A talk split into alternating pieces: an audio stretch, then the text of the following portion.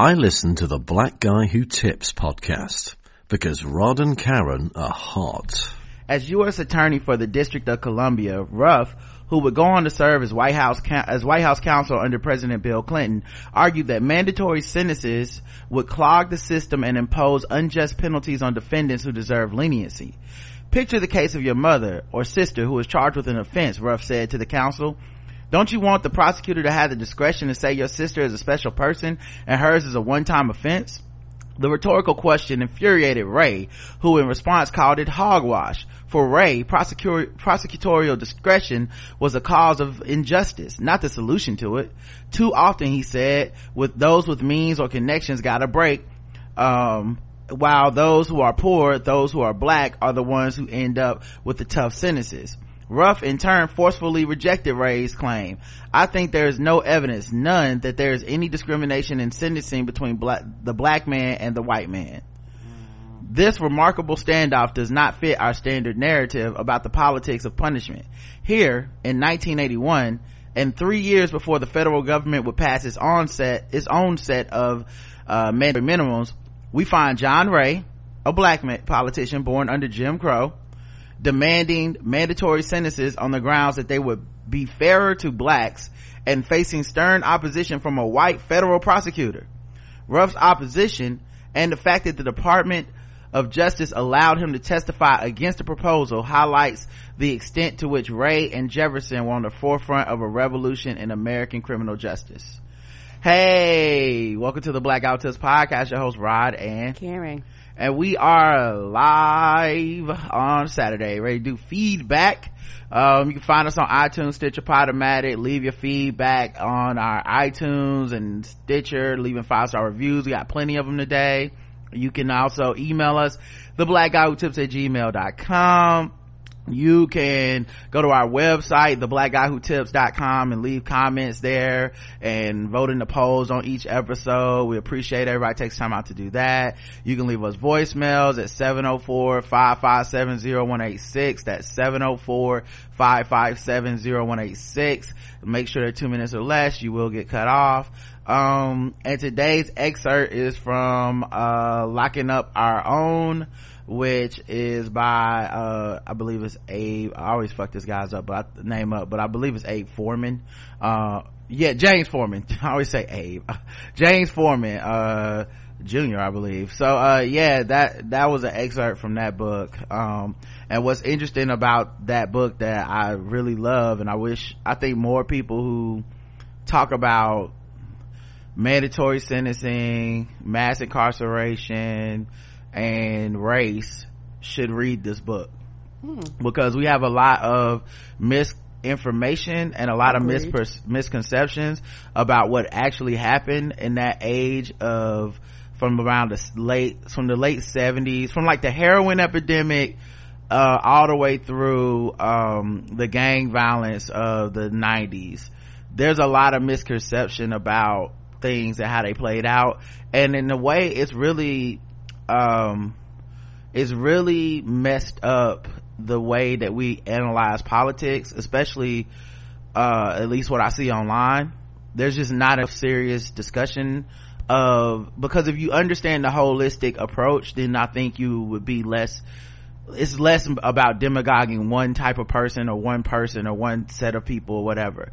Um and it's more about how did a community a black community get so desperate that we were arguing against white people who were saying hey if you do this if we pass these sentences it's just gonna be racist towards black people. And black people were the ones going no fuck you. You're being racist. Just do what i say. And then when we got what we said we wanted a uh, generation later you have the results of that. And you have people going oh see white people did this to us. And I think if you don't you can't fix a problem unless you're going to be honest about the problem and study the whole problem. It's the reason that i've never taken into the super predator argument thing no. for hillary clinton. I, I, think it's out of context. Is really really short-sighted and really fucked up what people did with that. Um, even joe biden's crime bill. There's a reason joe biden's still popular and getting all this percentage of the black vote in these polls um, that you can choose to believe or not. But I know black people that that don't have a problem with Joe Biden. Mm-mm. They don't care about the crime bill, and you would think, well, how's that possible? It's because they're old enough to remember being like, we want this crime bill, and white politicians who didn't want to do it essentially going, okay, if this is what the black community wants, we're going to do it. And uh, even in this case, um, it was uh, U.S. Attorney Ruff who goes on to serve as a White House counsel under President Bill Clinton. That's the person who passed this crime bill, right? Well, Ruff is arguing against a black man like, no, this is mandatory minimums are going to fuck shit up. And then essentially this black man wins the discussion because it passes in DC first and then later, you know, nationally and federally. So, you know, I just think people need a more holistic understanding of things and then they'll see it's less about who we can blame and more about how do you fix a problem. Because what the saddest thing that people have not realized is that a lot of these politicians that we're blaming for mass incarceration are literally people they really only got in trouble and involved because they were listening to the black community not the opposite it wasn't they just said fuck it lock black people up. They were literally saying like okay so the community all the leaders in this community the the activists in this community y'all want stricter restrict y'all want stricter laws. Y'all want longer sentences on on black this will affect black people. And the and the concept at the time i'm not even blaming black people. Mm-mm. the the idea at the time was we are so ravaged by drugs and uh, violence and gangs and stuff. If we can get that small group of people out of the community or at least within some some place where they can go be rehabilitated or off drugs or whatever if we can do that then the rest of us will flourish because it's these people who are holding us back. Now i'm not saying that's a good mentality but that was the truth. And a large part of that was that well the criminal justice system in america is not really a place for rehabilitation in the first place. No it's not. So you're not rehabilitating these people. Um, and then secondly um, not you know once you start turning it into a money thing the capitalistic system of america takes over. It's not it now it's about numbers. How do we keep so many people in? How do we cut the cost on this? And things that rehabilitate people cost a lot of money so you're not going to get that.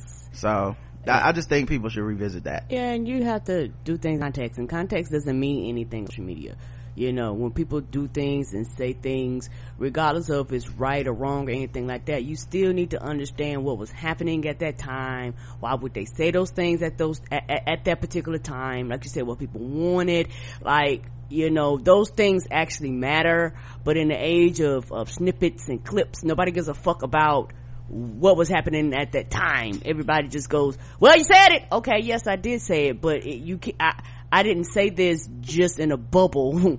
you know, I said it because the things would happen at the time, because the world changes, people change, people's philosophies change. Like you said, the end result is what it is, but at that time, they didn't know that that was going to be the result, even though people warned them. Mm-hmm. So it's, so that's the thing about in it. In some cases, they were the ones warning us. You had white people saying no. This is, Ruff's not alone. There's more than one white person in that book that was like telling black people, I know you're a black leader. I respect that, but I'm telling you, this is bad. If you start, uh, locking people up for marijuana possession, we know that black people don't have the resources to fight these, uh, these, these convictions. They're gonna go to jail. And the black people will be like, you're racist. You're being fucking racist because um, you're saying that we can't stop doing drugs. You're saying you're saying you're knowing that uh, you, uh, that, that, that white people get off on this crime more than others and this will force the government to put the white people in jail and shit. It's like no it doesn't. You know white supremacy will find a way. Yes uh and my thing is when i was saying that people argue and now it's in reverse. Because that's the thing. White people was and that's the thing. A lot of times a group wants something and somebody is arguing against them for the for, for the better interest and they'll say no this is what we want. And it's vice versa. Now people are arguing the other way around and people and white people are like i don't give a fuck. And that's what that's what literally what black people said. I don't you literally without knowing it subconsciously you, you the, the end result was like i didn't i don't care about the end results. Yeah because people probably came with stats and statistics and was like, hey y'all, this is not what you really want. Well, it was also a lot of theory work at the time. And this is what a lot of policy stuff is that people, you know, it's why, you know, sometimes I, I know I can be a little too sarcastic for people or they might get a little, they might bristle at some of my jokes, but it's why I make so much fun of certain topics because it's like, it's such theory work that I, my pragmatic mind is like, that's not how it's gonna go even in like even if you know it's like when people when people talk about well we're gonna just switch over the country to socialism i'm like but it's not you know it's not gonna happen and if it did happen you know white people still gonna be racist so it ain't gonna trickle all the way down to us no matter how you try to put it. Correct. like like the big enemy in the room is still a lot of this prejudice that exists whether you call it one thing or you call it another. You know fairness is is gonna be left up to these individual people. I know um people don't like when I compare big systems to small people, but you know, macro versus micro. But honestly, micro people are fucking greedy. Yes, they are And are. so, and so then, you know, all of us want to have our needs met. We all want to live in abundance. We all want all our,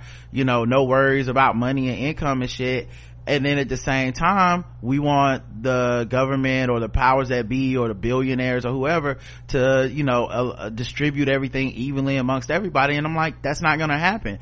And you know to a certain extent we're all indoctrinated in this shit because i know there's times where i'm like nah i put in more work on this. I deserve more. And that's a small thing but everything else is built on a bigger scale right? It builds out. Um the uh, last thing i'll say too um uh, is that our current climate of find the thing this person did years ago heap all the blame and anger on them is a like a twitter thing. Like we do it with like 15 year olds who said something stupid uh and and and we found their old you know geocities page or whatever right? Okay there's there's this this way of making everything this individual decision and that was the bad we you're the racist. That's the now that'll fix the problem. We call out every single individual who's ever been racist and then racism will stop because we're mocking these racists and it's like but it hasn't worked and it's not going to work. It is not. Like systems versus people is kind of you know it's kind of hard to to to fix it from an individual level. Okay. Agreed. Cool. We do that with politicians a lot we like to individualize their decisions as if they were made in a vacuum as if there weren't constituents they were trying to please as if there wasn't communities who had input into these people's uh, policies as if people didn't vote for them for these policies. And you know we watch it happen with different politicians especially on the left we watch it happen and it's so destructive it's so counterproductive because it's teaching people this ahistorical non-contextualized version of history that everybody's Emperor Palpatine in Star Wars and they're just fucking, you know, ha ha ha, I'm evil and it's not what's happening. Mm-mm. And if we don't, if we don't examine why constituencies wanted the things that have happened and also why those things did not turn out to be something they should have wanted or had negative impact i feel like you're just going to keep repeating these mistakes. Of course. And and i think it also makes people extremely gullible you know? So when you see somebody like pull up kamala harris's prosecutorial record out of context out of the time and go well this is not up to 2020 standards even though these decisions happened in 1989 there's a like there should be some closer examination of but why you know and how did how did people feel about these decisions? How did her community how did she keep getting reelected? Right. Like like there's things to this and i and i worry about it because going forward it's gonna happen to kim foxx. It's gonna happen to marilyn mosby. Mm-hmm. it's gonna happen to um aoc it's gonna happen to all these politicians. You keep watching it happen and it's and it's so counterproductive and it's and it's giving us the opposite of results that people want because instead you just hear about a bunch of people that aren't good enough and no one's ever gonna get out their house and go vote for these people if you erode all the goodwill towards them. And in this case this is examining that thorough history of like hey these people in our community wanted these things that we wanted to lock up our own people. Why? And how do we stop that cycle? Because you can't just say it's hillary clinton's fault. No. It's hillary clinton's fault for listening to our church leaders. It's hillary clinton's fault for listening to our other politicians. It's hillary clinton's fault for listening to our activists you know we have activists now that want everybody out of jail. At the time they wanted people in jail. Like this like every and no one's going back and examining their own complicity in it. And i think that's why we're doomed we're gonna repeat this cycle soon.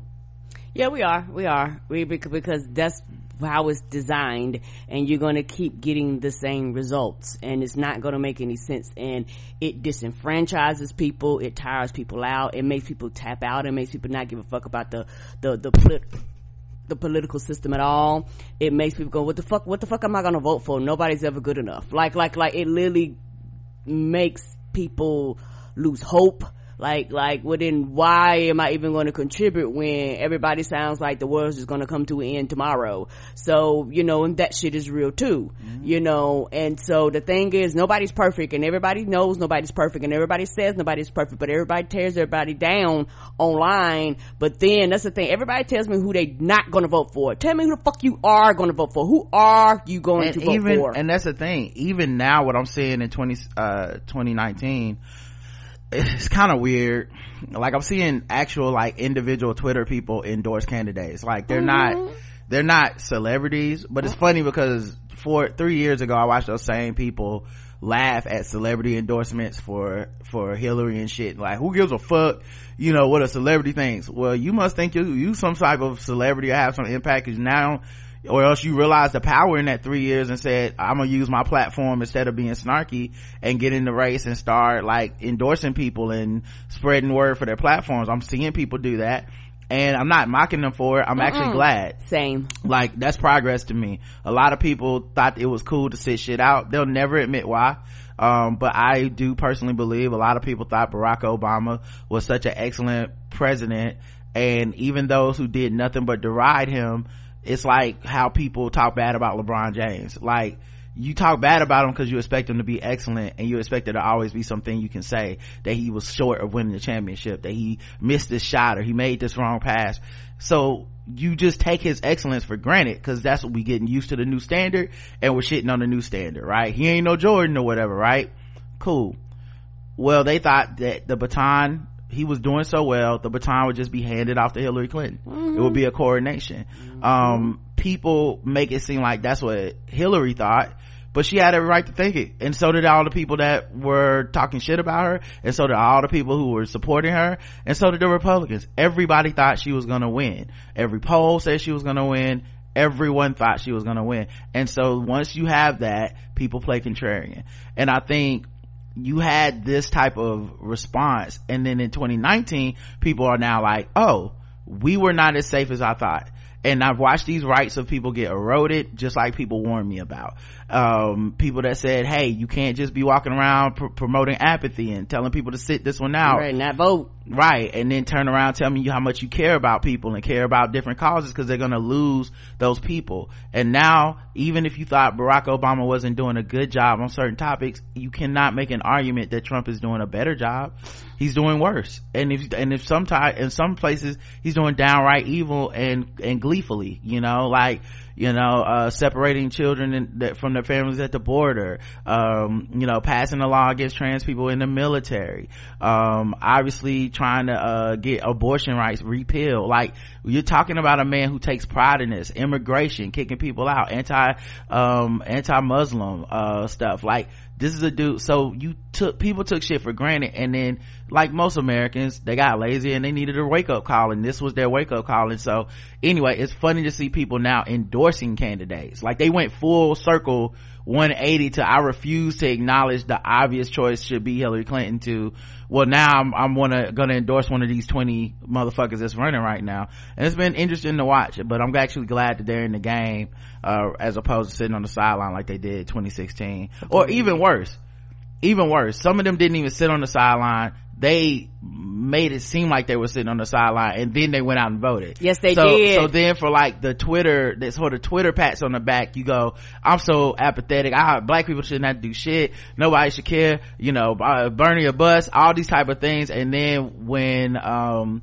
the shit hit the fan, you know, it was like, well, I went out and voted, so I don't know. Don't be blaming me. Like, nah, you, people using their platform more wisely this time, and I'm actually here for it. So, uh, anyway this is the blackout tips guys. Let's get into your feedback. We got a lot of stuff uh, to get to today. Um, you know we like to start first and foremost with the people that gave us some moolah okay? Because those are the ones some money. who uh, go to our website. They look on the right hand side. It says would you like to you know put something on this podcast? Like mm-hmm. to donate. Mm-hmm. people can do one time recurring. You know we like we like to think of it as giving us a tip okay yes give us a tip they give us a little tip and we like to you know sing them a little song I dedicate this song to recession, depression, and unemployment this song's for you. Today's a new day. New day. New Tubmans. Renate M hit us with that recurring donation. Thank you so much.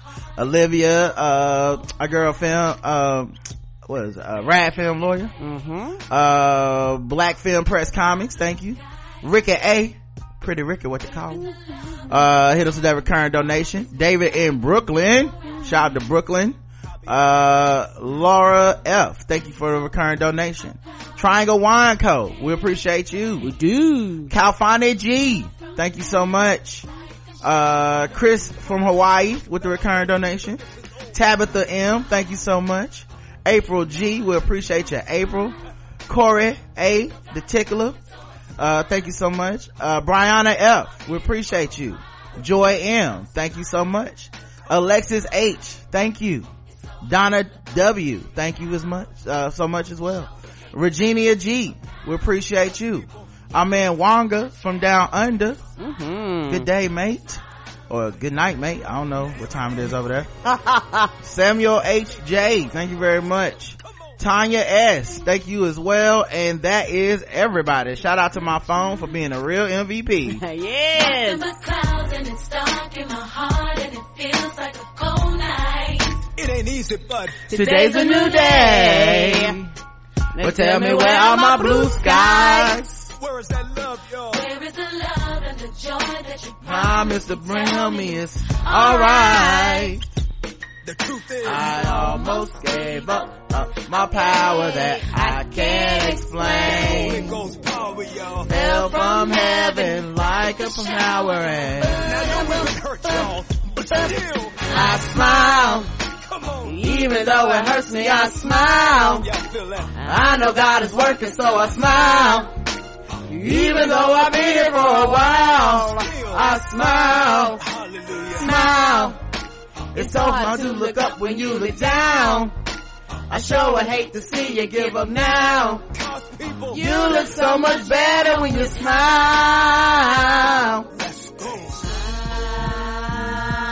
Smile for me.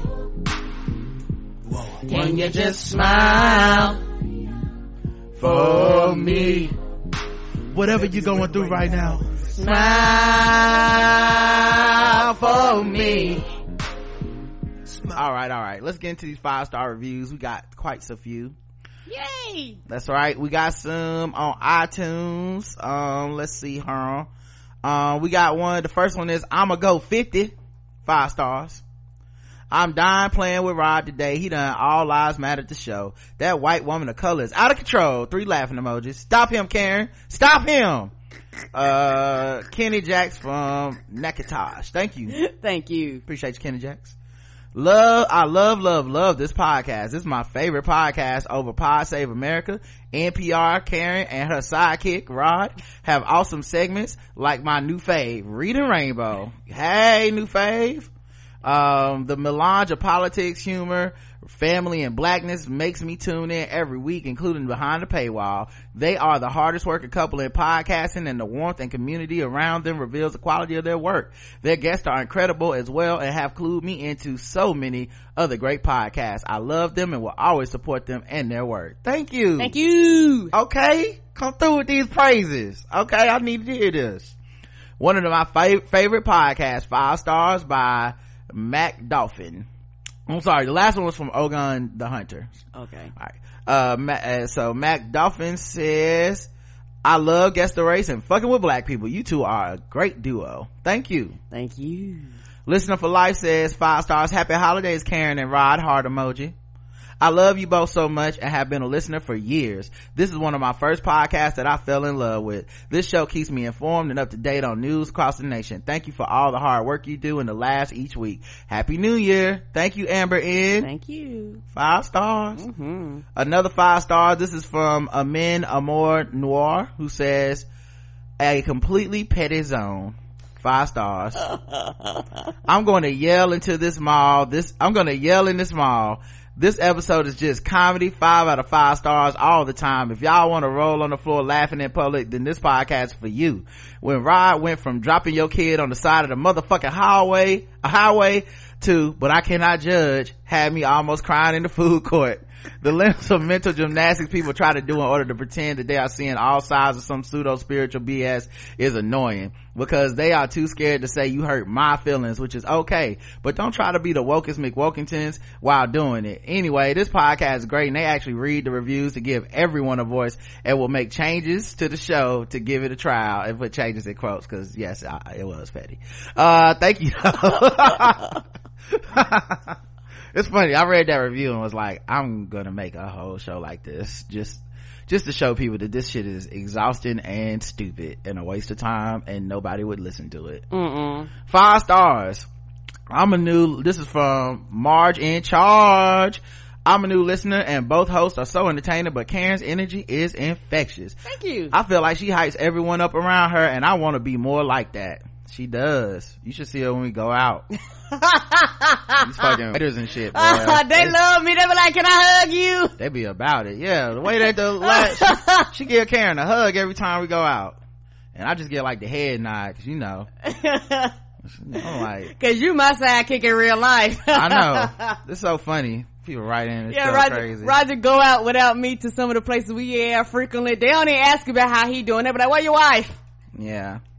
It's funny, man, cause I always tell people like, contrary to popular belief, I'm the petty bitch in the relationship. So y'all should probably Yeah, I do let a lot of stuff go. everybody be like, you know, let uh y'all, you know, everybody be like, don't talk about Karen. I'm always like, y'all really shouldn't talk about me either, cause I'm petty.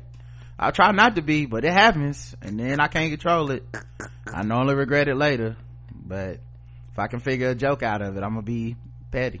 Uh, impactful five stars. You two have really impacted me over the last couple of years. Uh, this is from blackness in tech. Uh, love what you're doing you've helped me my you've helped my mental health in ways i can't explain. The thoughtfulness of this podcast rubs off on me and has definitely helped me become a better human being. Best black podcast in history. Wish you both the best. Happy holidays. Thank you. uh, and then like the strong arm emoji black power emoji and the black heart emoji. Thank you. You know i appreciate that. Um we set out to make a good podcast and uh it's definitely black. So we of the best if we're the best in the black history i feel like you know that's that's a hell of a feat Ain't it though? maybe they'll teach us in these black history classes it's a long time from now uh we did get one five star review on itunes for sport movie reviews Yeah. Yeah. Finishing 2019 strong. Hello, Rod and Karen. Happy holidays to you and crew. It's time for my quarterly review. I figured I had better get on it before Karen drops an audible smoke. And I made it through the year and I don't want any trouble. A big rant down below. Now that that's out the way, thank you guys for another year of great content. In episode 2010, Cold World, I listened to you guys explain how voter suppression is still happening across parts of the U.S. It's crazy. Between the youth flexing online with consu- customers' money, don't worry if it's FDI insured. The, the sword ratchetness involving a builder and dinner ladies was out of the, uh, out of the fuck, wait, was out, was out, uh, out this world. Okay, got it. Cool. Typo. It was out this world. Thank you for expressing that no one knows what to do when a random act of violence occurs. Case in point, my cousin lost her husband due to a domestic attack when his friend and the guy's girlfriend, uh, between his friend and the guy's girlfriend. Wow. He tried to de-escalate with words, but the guy took offense and stabbed him. Both guys are barely over 25 years old. Tragic part, my cousin was left to raise three young children, um, 10 and under. Luckily, with help of family, all of them are productive young adults. Yeah, man, you really don't know, man. Like, I, I think we get online and behind the safety of our phones, we talk a big game, but man, mm-hmm. you really don't Yeah. fucking know what, what you gonna do Yeah, and most people or what's gonna happen. Right, and most people aren't gonna jump in. or they're gonna grab their phones or they're gonna walk away the average person when the rubber hits, hits the road are not willing to risk their life for anybody else. Mo, the average person, no matter how big and bold, no matter if you think you will, it's the between I think I will and something actually happened. Mm-hmm. Cause I think about the incident happened in Seattle with those Muslim girls and them Mm-hmm. dudes that died. That was more than just them on that train, but, but Yeah. those two men happened to be the two men that And happened to, right, to go forward. and the worst part to me was the reaction online where people being like, I don't know why people are applauding those men that died. That's what people supposed to do, blah, blah. And I was like, I honestly was like, y'all are so woke that you're fucking stupid. Right. Like, like you're callous pieces of shit for saying that. Cause you know that these people gave their lives whether they they knew it was a possibility Yes, they did. and if when when when people sit there and stand there all you do is you know deride them and shit. But then when these these girls were alive and these girls were saying like we're thankful those men saved our lives. And then you go online and you had people literally being like it's not a big deal that those men died for these girls and or you know like i don't know why why you know why we always try to act like they deserve a cookie. I'm like well nigga if you die maybe you deserve a goddamn oreo. Right. maybe maybe we can give this guy a cookie. Maybe they can come to the posthumous he- heavenly cookout. Okay. Maybe at some rate at some point you have to stop performing blackness in a way that is, is not true to what blackness is in life. Like this noble white people are coming to the cookout as fake blackness is so whack to me because it's like it's not true. And if you live, I, I'd rather deal with the truth than the, the, the bullshit. And I think that, um, that was a prime example of what we call allies and people that really, you know, was dedicated to, to, to protecting these these uh, young women i think i don't remember if they were both black or if it was like one was black and one was but whatever protecting these young women and being like nah you're not gonna do this shit and literally gave their lives up for it. And like i said you still saw some of the responses like no big deal. And i'm like It's like, nobody knows to die, so what are we talking about here? nobody knows what it's gonna do. Just hope that you never have to be in that situation because you don't know if it's gonna be you or not. Right. uh, we got some five star reviews on Stitcher, um, as well. Um, believe we got two of them. Uh, John B9 says, girl, it's alright. No, I'm just kidding. But John B9, John B9 is his name. Very insightful, always relevant, always funny. I have been listening to almost every episode for many years. At this point, Rod and Karen have really shaped how I see the world. They approach the world with both patience and critical thinking. I think Rod has the best judgment of any commentator I'm aware of, but I can also tell that a lot of it comes from his connection to Karen. Also, in the last year, I have never laughed harder than when Karen said a certain person was having a hard time. I'm still laughing. They're the best. Thank you. Thank you. And, uh, that's a hell of a compliment. Thank you very much, man. I, sometimes I feel like, uh when i talk about this stuff you know and I, I think it's just because of my brain and the way i process shit. I always feel like i'm letting people down because i'm not jumping to normally to extremes you know? And i you know i try my best not to be too harsh and too judgmental but i mean i'm a human. I you know some shit i just you know i'm not gonna be able to see both sides on and and um also i just try to be focused on the bigger picture now because i think we have enough content telling us jump to every conclusion make every rash decision be as harsh or as or as praiseworthy you know like be like be a stand be a hater like i think too much shit out there is like that you know Yeah.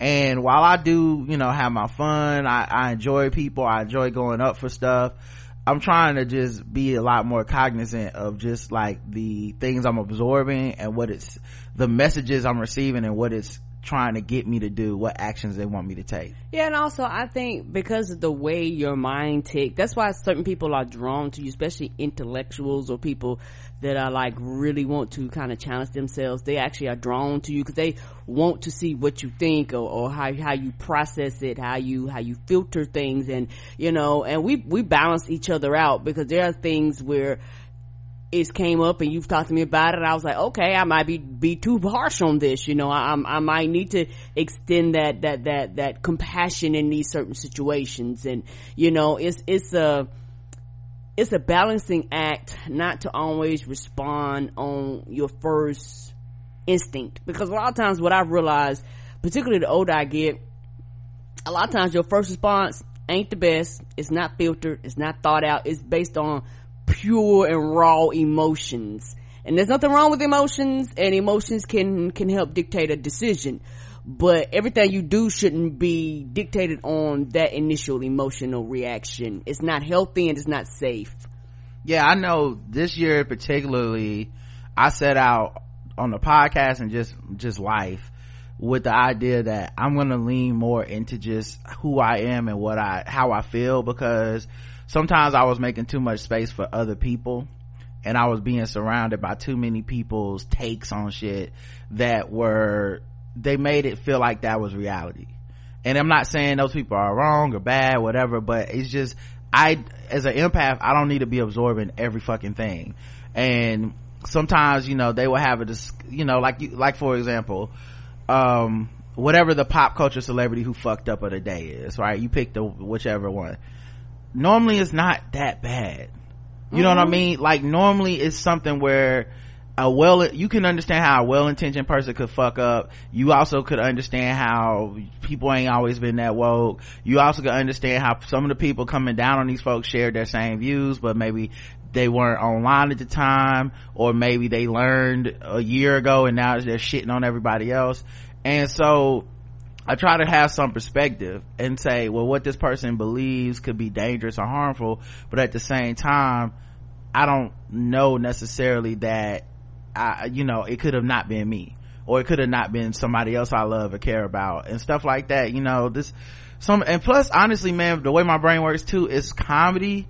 So like, if I can find the funny in it, like why something to me is silly. Now it might, it might be expressing something that goes directly against what my friends think. For example, I have a lot of friends that, or online friends anyway, that think you motherfuckers supposed to go to Thanksgiving and Christmas and slap their uncle that's, uh, make America great again or whatever the fuck, right? Right. And, you know, for years I would, I would just be like, okay, well I guess go confront that motherfucker.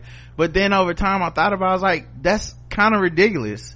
You know what I mean? And then that, the joke I finally settled on was, motherfuckers want you to go to Thanksgiving and fuck up your Christmas presents, you know, and that's funny ob- objectively to me. Like, you know, go cuss out your uncle over the Cowboys game about Trump, and then when it's time for a Christmas present, you ain't getting shit. you Not know, it's- thing. right? And so it's just kind of, it's like it's more relatable and funny, but that that process is actually really a thought process that I had because I don't think conversations are going to change people at Thanksgiving dinner. I don't think that that's how that works, you know? So, you know, I had to come up with a way to be funny about it. And so, you know, I appreciate people that take the time out to say like, I, you know, and also, I realize that's what makes our show different and makes it special and, you know, for me personally better than a lot of people's shows. It's like, I'm not just trying to fit the wave. I'm not just trying to do what people think and, uh and regurgitate back to them their opinion so they can pat me on the back and be like oh you're so great you know? And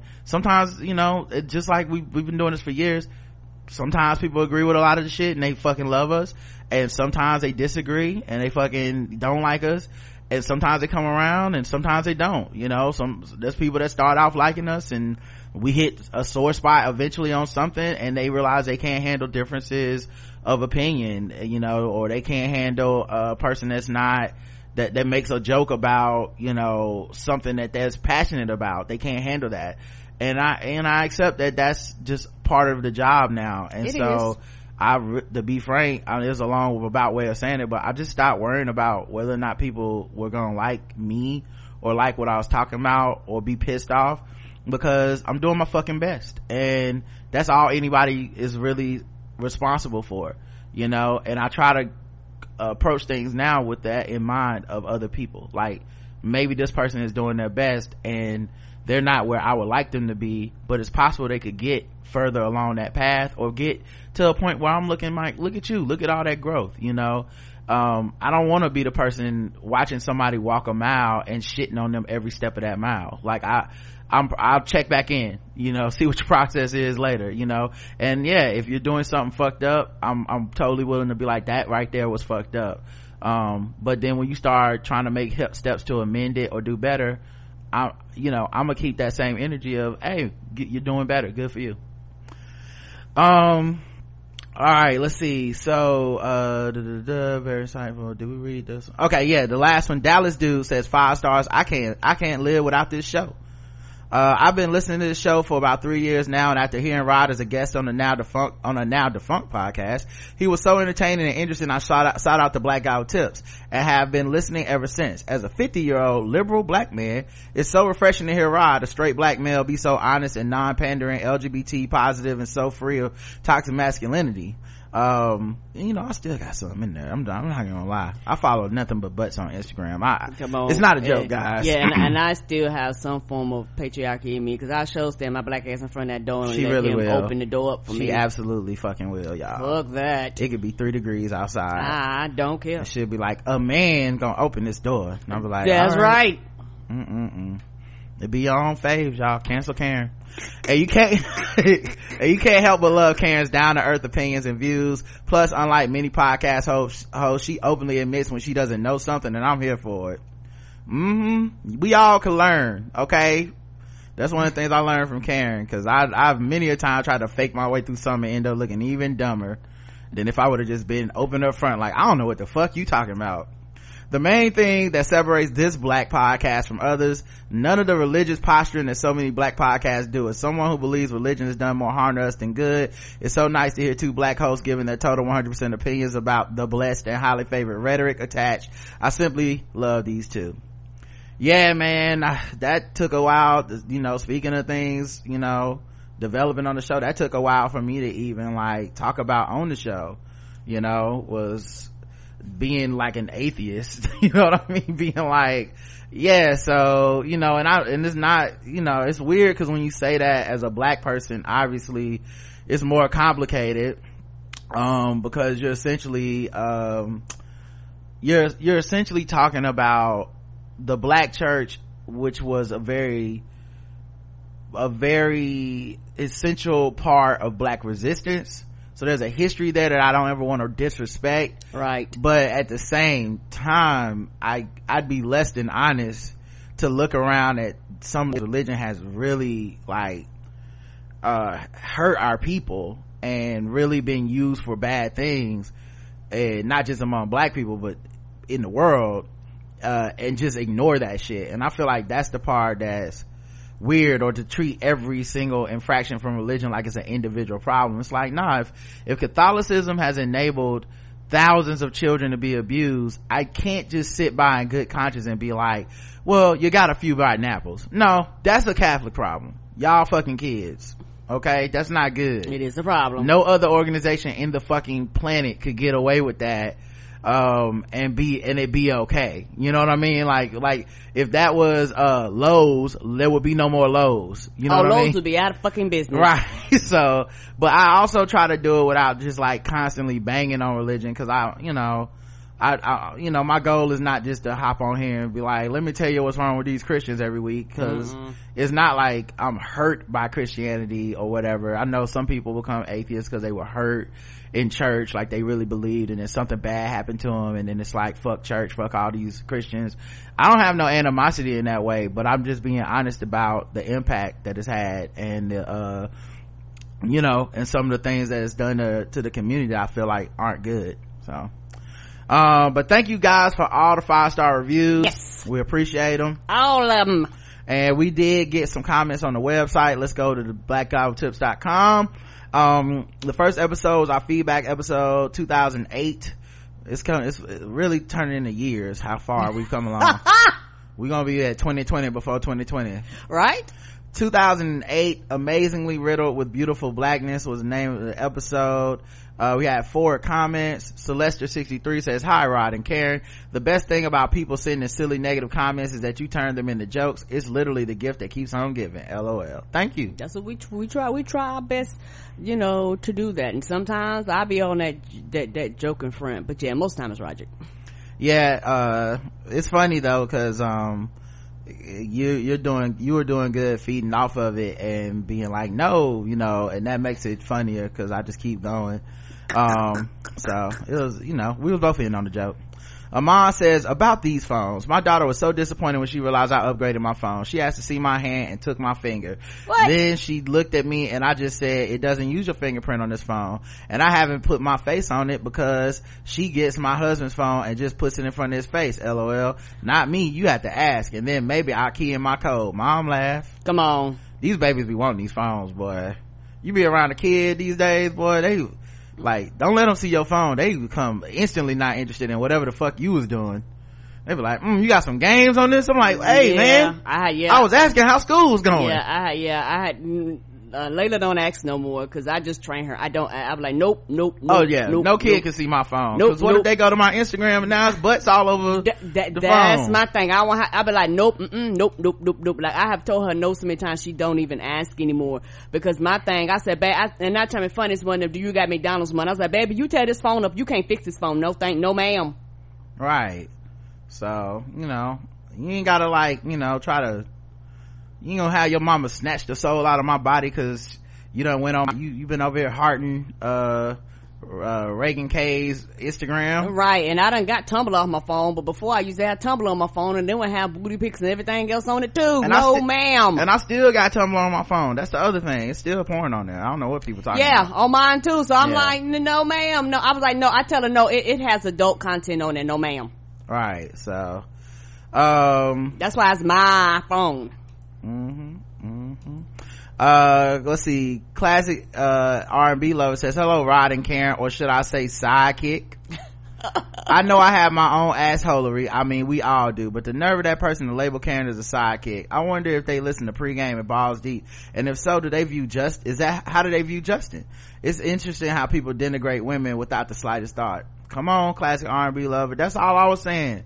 Like, cause it was like, someone on Twitter, and you know these people, they like they don't be on Twitter a lot, so Mm-mm. sometimes I, I I can't tell if it's just a lack of Twitter etiquette or they just right. you know. And then also I have to get used to the fact that people see what we do as this product. It's not necessarily us, Mm-mm. but it's kind of hard because it's us making this product, and it's the product is us. But anyway, Agreed. Yes. um they had posted something on our on our hashtag being like well karen you know maybe people I, you could be not misogynistic and think karen is a sidekick because it's not like she introduces any segments. And i was like yeah except i listen to a lot of podcasts where both hosts don't introduce segments. Mm-mm. it's normally one host kind of moving briskly briskly along.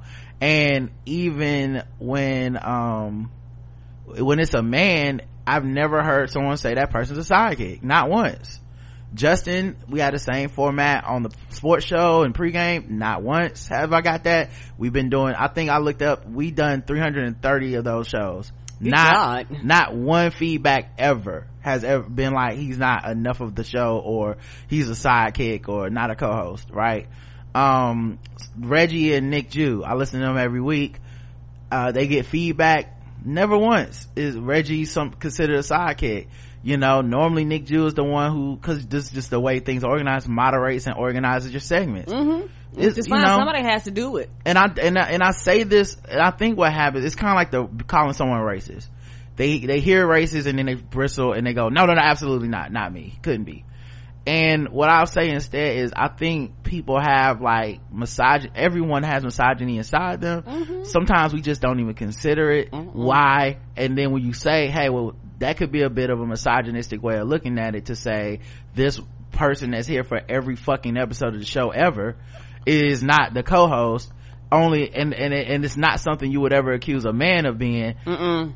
That may become from misogyny. It's like people can't relate. They can't hear it. They just shut up la la la la la. And there's you know this person obviously didn't respond when i said it. I, I actually might go back and just delete my response because i it wasn't mean or anything but i was just like you know have you thought about this? But they're not interested in listening. They're interested in never. you know saying what they have to say and just dipping. Um i'm the one that keeps thinking it's gonna be a conversation. But uh and then the other thing was um what was the other thing? Um but yeah yeah it's just you never see that really oh i know what it was.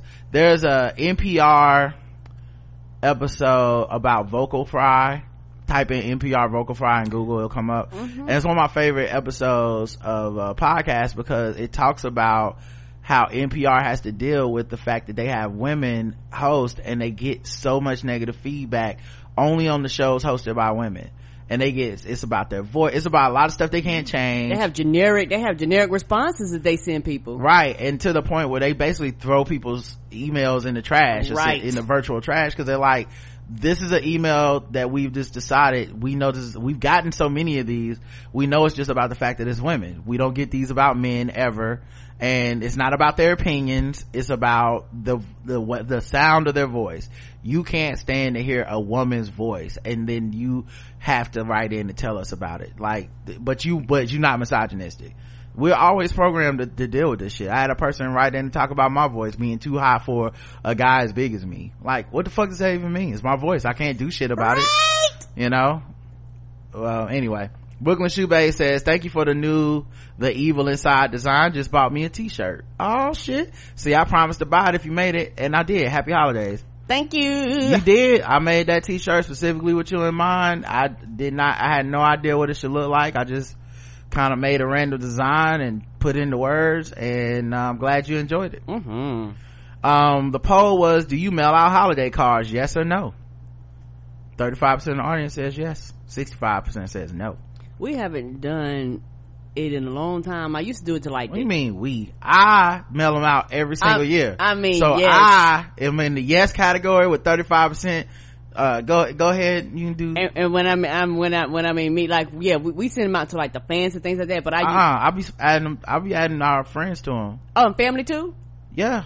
okay I didn't know Yeah. My parents, Christian, you know, people like that. ah I didn't know my bad mm-hmm nick jew you know um but uh yeah so um rebecca says doing christmas cards is all the holiday spirit i can muster this year but put on a few carols wiped out out of whipped out a few cards and called christmas done yours in the mail merry christmas there i said it rebecca thank you rebecca thank you Alicia says every year I plan to take family pics and upload them on Shutterfly and make them all pretty and mail them out and at least hand or at least hand them out. Never happens though. This year I failed again.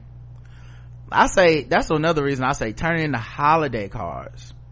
Cause then Yeah. you got till like the end of the year, them extra days after Christmas or you know all Up the way up to all, of the year all the way yeah that's what I said yeah Okay. All the way to MLK Day if I'll stretch yeah I'm like, I believe in this too. Here's your holiday card. It's not late. It's early for MLK Day. Amon says, I'm just not organized enough. And honestly, I don't always want one from the people who do send them. You're going to put it on Facebook anyway. Last time I sent out cards was nine years ago when I was pregnant. LOL, shaking my head. The only people I send cards or photos to now are grandparents, my accountant, and older aunts and uncles. And probably because there ain't online. Yeah, yeah. I think being online is kind of done away with the, the use, the, the idea of it. hmm yeah that's the biggest why mo- most people don't send them Miss Barnes says Sam's Club fucked me up this year. I ordered my holiday cards this year thinking the photo lab was inside the store. I went to the store this past weekend to find out not only that my cards will show up the, till the weekend before Christmas, they took out the whole photo lab. Can't stand them. I know there are white women of color problems, but damn. I wish I got a heads up so I could lower my expectations. FYI, your car will be in the mail after Christmas. Shaking my head. Don't worry about it. don't worry about it Some of y'all cards gonna get in the mail after Christmas. It's fine. Mm-hmm. Brooklyn Shoebay says, normally I do, but this year I didn't get a chance to buy any cards, so everyone might get e-cars. Only send out about 10 a year, my family and my good friends. Nothing wrong with that. Yeah, I'm just always interested in that. I, I didn't do cars until we started the podcast and it was just an idea I had a few years ago. And I'm actually kind of surprised I stuck with it because, uh, this is not really the kind of shit I do. It, yeah, this, I say, this is not his thing. Uh, Nah, ju- me would be another store, but not him. we had episode 2009 a judgment free zone uh where we had karen and justin on uh we had some comments uh from people catrice says this episode was drenched in petty laughed my ass off i hated it but i couldn't stop laughing poor little tink tink uh Janique, Jan- Janica says my auntie bought me the what doesn't kill you makes you blacker uh book for christmas can't wait to read it thanks for reading the excerpts oh it's so good Oh, enjoy it. and in a small world revelation, like one of the people I was reading about in that passage listens to the show. ah. That was crazy. The world's so small, man. Ain't it though? That- that's crazy. I was like, I hope we didn't make you feel bad. Mm-mm. and then we kind of chatted back and forth and um she was like you know you just don't realize how this i know it affected him like that and stuff. I was like we all do it though. And i know so, uh, subconsciously we just don't know. Growing up man the shit that i associated with what was poor and all that stuff and then the you know it's a it's a it's a um it's a uh what do you call it? It's a it's you it's an evolution. It is. You grow every people ain't that fucking different and nobody was that fucking woke man. Come on. Like maybe they will be now because all the resources online and shit but like you most told me what the, you were woke? I looked at you like the fuck is a woke? Get away from well, me. not just the the word but i'm just talking about the idea of being like so fucking ahead of the times to be like no there's nothing wrong with uh baloney government baloney okay? Nah I, well, that was a long period of my life where i'm like that's the ghetto. You pull out some fucking fried baloney i'm like that's that government issued thick ass baloney Ooh, that I had fried bologna on forever. yeah that don't cook up right and you can't get it on the fucking bread because it bubbles, always yes. bubble up. yeah. You know you gotta like cut the- edge or some shit. And i don't you know at the time i didn't know enough about all that and you know liver mush and um you know there's still black people that have aversions to certain type of foods because you associate it with negativity and blackness and poverty and stuff. It's and, then- and you'll probably never get it all out. I mean i make jokes about it sometimes. Karen will be like so what we eating tonight? And i'll be like hog maws. And you know, i know we're not gonna mm-hmm. have hog maws. They can't find nowhere to serve them but it's just you know it's just a joke you know. But all of it comes from a real place. And so you know whether it's kool-aid or you know in my case i told her it was ramen noodles Yeah. I, that was what I, the oodles and noodles, what they used to call them, and ramen's pride and 75 cent noodles, and I associated that with just po.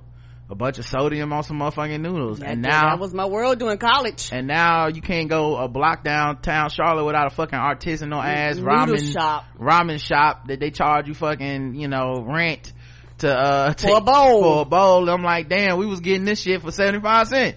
You know, just, it's just, it's funny how, I say it's just fun, life is funny that way. So, no shade. Um, Classic R&B lover says, Hi Rod, Karen, and Justin. This episode was too, too funny.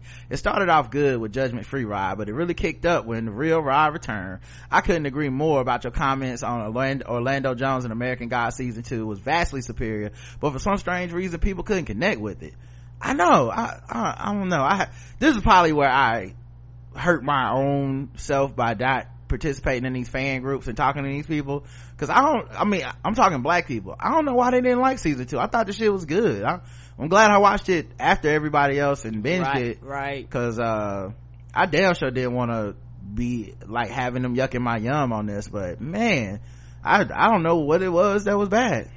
Orlando because uh, I I need I tend to believe Orlando because the Middle Eastern actor who played the gay uh gay Jinn has been let go as well. Mm-hmm. Yeah, I saw that after the show posted. I, for one, will not be watching season three. As for the plantations and white people flocking to them for weddings, I perpetually give Ryan Reynolds the side eye because he got married on a plantation. That's right. Deadpool be out here faking the funk to our face like Judd from The Watchmen. Uh, while flashing white power signs and being a member of the 7th Cavalry behind our backs. Damn, class RB lover. Um, yeah, I knew he got married because didn't he marry that white woman y'all can't stand? What is I that white woman? I don't know. First of all, I know all of them. Yes, yes, I, I get the joke. But there's a white woman, Brooke, something, let's start with a B maybe?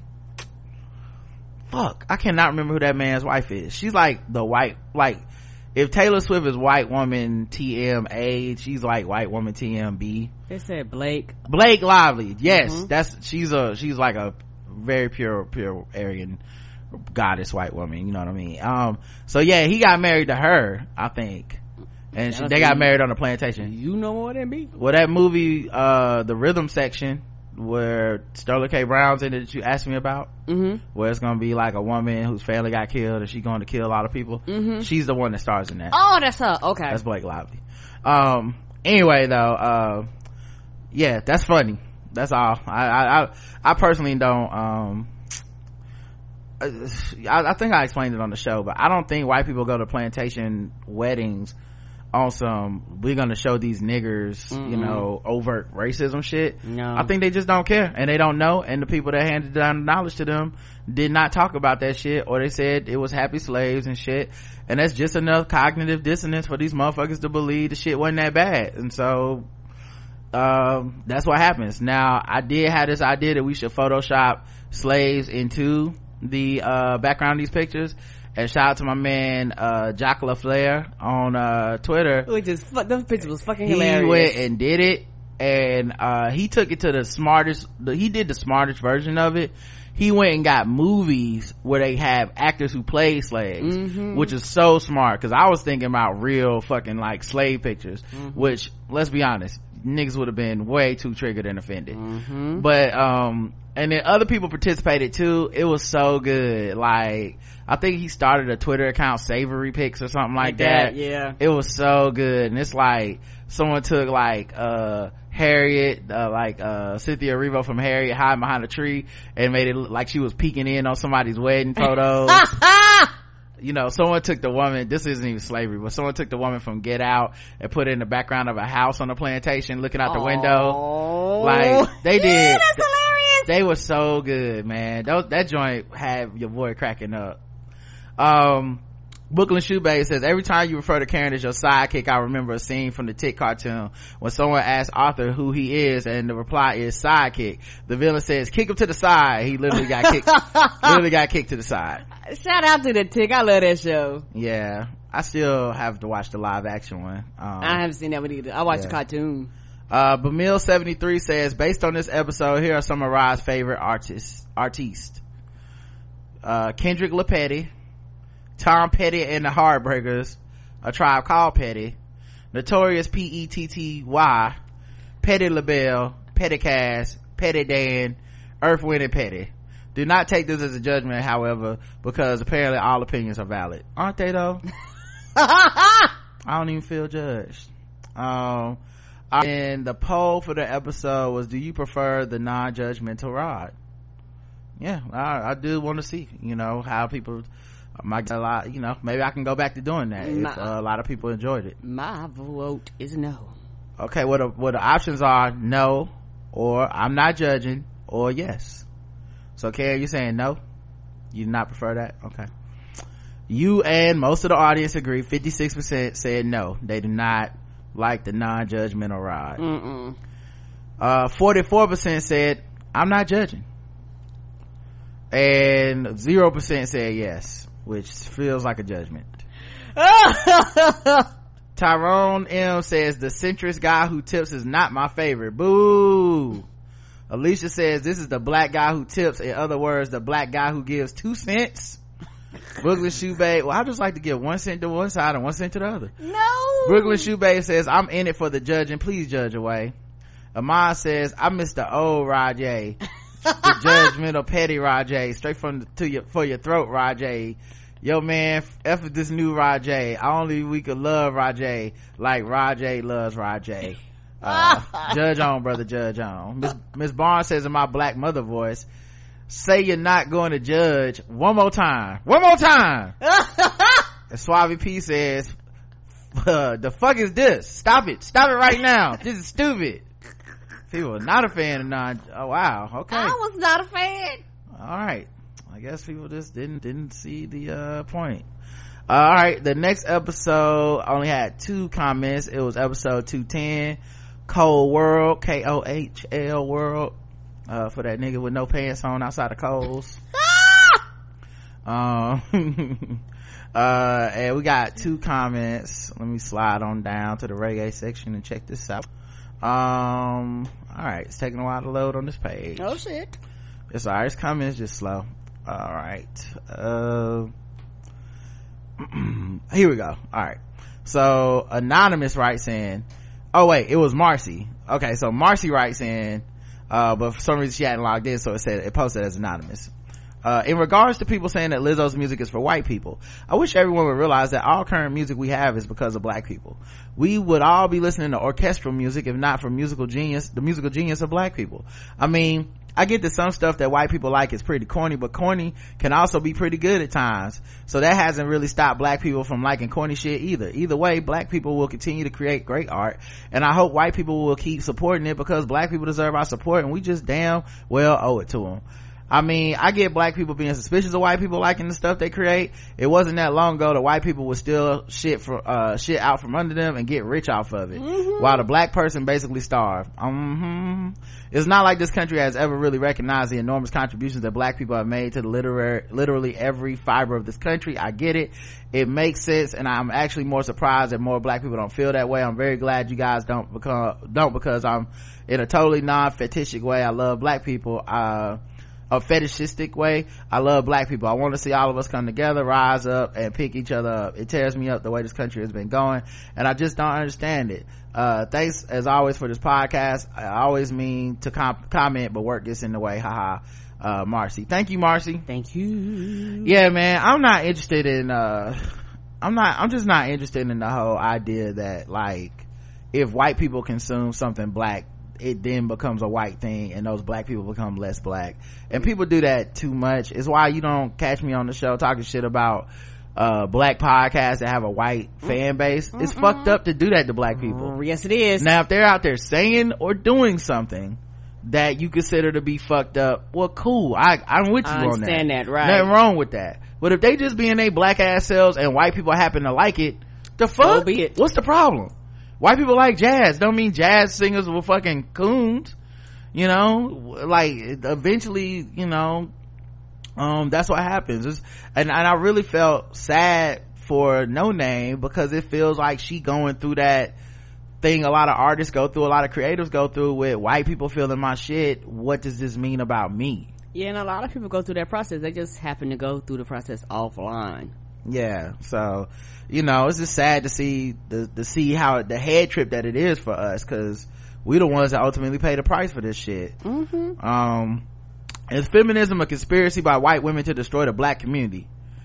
Yes and i'm stupid or obviously not. Karen? No. obviously not? Okay. Well 96% of y'all said obviously not. In a surprising upset to me. 4% of y'all said yes and i'm stupid so i appreciate the honesty but wow i i just, that's some radical honesty i did not know that people Didn't expect that coming. participated in. Uh Amon says who are the people who voted yes and i'm stupid? Are you listening to the blackout tips so you can stop being stupid or are you hate listening? Who knows? But they are stupid so what can we really expect from them guys? Uh episode 2011 was wow uh we had uh five comments. Had a lot of comments on uh twitter too. People really liked this episode and uh, related to the black church jokes that we had. They did. um so we got five comments. Let's see. Anonymous says for your next white people news can i make a suggestion of a black cover wind blow by Bone Thugs-n-Harmony i think this was one of the best ones there is and bonus fleetwood mac couldn't get any whiter lol i'll see what i can do Mitchell says, Hey Rod and Karen, the portion of the podcast where you talk about the church sermons brought back many memories of my childhood. I grew up in church. And as the granddaughter of the bishop slash pastor, we would be in church forever. Mm-hmm. The amount of hours spent in church on a Sunday would like, would like you said, amount to being at work for a whole day. Especially if there were multiple services. Yes, sir. I will say knowing how to play the tambourine is something that you learn to entertain yourself while you are a child because talking and passing notes during service was highly frowned upon. That's the other thing. You be up in church all day and they don't even want you to be a kid. Mm-mm. Like I gotta sit here in this itchy ass suit, look stoic. Like I'm listening to this nigga talking about everybody gonna die. Mm, and them tights or stockings up halfway up. I mean, uh, little, Yeah. uh, with them socks, them socks they have little girls wear before stockings halfway up their legs. Mm-hmm. The old man with the wow in church that I grew up in was normally a deacon, or my dad would use it to signify that he was still awake, cause deacons even fall asleep during the sermons too. Lastly, to clarify the confusion about the Protestant and Baptist. Protestant is the opposite of Catholic. Uh, basically the Catholic Church split back in the days of Reformation, uh, of the Reformation during the 16th century, creating the Protestant faith, which led to there being multiple denominations, which included Baptist and Pentecostal. I hope that helps. I love the show and the Reading Rainbow portions. I've got so many new books to read. Thanks for the great content. Thanks, Mitchell. Thank you. Brooklyn Shoebag says, well, you don't hear me though. Now listen, can I get an amen? Amen. Yes. Thank you, congregation. you had me on the floor talking about uh black churches same amount of words but damn near four times as long ain't that the truth please don't let it be an easter service shaking my head the service is one hour long before the preacher even shows up to speak Mm-hmm. when i was married and my children were toddlers we went to church on easter service start do they uh you know i was just wondering do they even testify in white churches or is that a black thing That, that's I don't know. I I've never heard them testify in white church. Yeah, I didn't think about it just now. but yeah. Cause it, cause we also take our time to testify and people be doing that shit too. Take your time. No, don't. Or or if they do, they don't be up there all day. Yeah, I- like what's the white testifying like? You know, I had a hard time this year. I lost my job and thanks for the power of the Lord, I was able to overcome. Amen, guys. Have a good one. Like, is that, is that the whole testimony? All the time, God is good, and God is good all the time. All right, Amen. Have a yeah, good one. testimony in the motherfucking black church, boy, that should be a blow by blow. hmm That's why you have some people. They'll be like, "Look, testimonies is two minutes or less. Wrap it up." hmm They be like, and then once they up there, it don't matter. Don't, ain't no rules when they start talking. All right, that, that yeah, they fake the funk. You know, he woke me up this morning. Can I get an amen? I'm like, this gonna take forever. This gonna take forever. Tell her she lost her job. Hurry up. Mm-hmm. Mm-hmm. Service starting at 12 p.m., but we got the, we got up at 9 a.m. and got there by 11 a.m. So we were standing in line and we could stand in line to put the babies in the nursery and get good seats. Long story short, because I had to get the babies and myself ready for church and the babies were being uncooperative, we didn't get to church till after 11. which is what children do. Our seats ended up all the way in the back of the balcony. The church was a former movie theater. It was so warm in there. I was so tired from wrangling those babies and the service was so long that I fell asleep. Not a doze, not a quick head nod, but a full on sleep, complete with snoring. Tired, baby. My husband didn't talk to me for two weeks because he was angry. Jesus forgave me before he did. LOL. Come Damn. on. Woo! Ain't that how it be though? Cause you done embarrassed him in church in front of the community. You know they, and you know they was talking about you. Not even gonna wake you up, just Right. talking about you. Hey, you know what? Me and him would have fell out. I'd be like, uh, if you didn't help with the kids, I wouldn't have to sleep. hmm You know, she over there falling asleep, you know. You know, knowing that she had to wrangle the babies, get herself together. You know, church rumors be, they don't, they don't gotta be true. They don't. You know, she probably been drinking. I think I smelled some schnapps earlier. Uh, now I go to church, quiet, to a quiet Presbyterian church, I in and out in an hour, including communion. What if you go to heaven and that's what God care about, how long you was in church? You know what I mean? An hour? Nigga, please, you ain't getting in here. I, I've spent a lot of time. I mean, if I you ain't, if you ain't up in here eight hours a, a, a Sunday, I don't want, that's the only thing I care about. I don't care if you believe in me, nigga. Believe with more, with eight hours. he just keeping Believe in punching that clock. Cause he keeping a tally of everybody hours. Uh, Choco, I looked up there. I don't see no time and a half. no double overtime.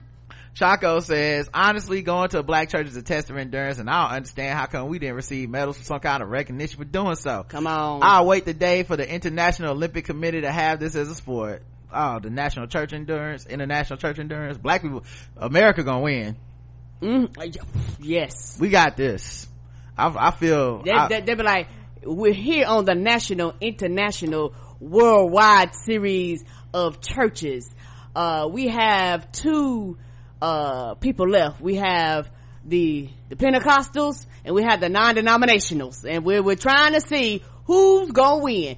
They've been at this for 24 hours. yeah i feel like most uh like most olympic sports the black people are gonna represent america uh in national Everybody stage gonna been, been dropped because we we we got the training okay uh we're going into They the like, I've been training for this all my life. we're going into the fourth round of uh passing out the collection plates here and up and this one betsy just bowed out we got a new champion uh I've grown up in a Catholic church and I can tell these researchers only went to white Catholic churches. The black ones are just as much as, uh, just as much of an all day affair as black church, Protestant churches.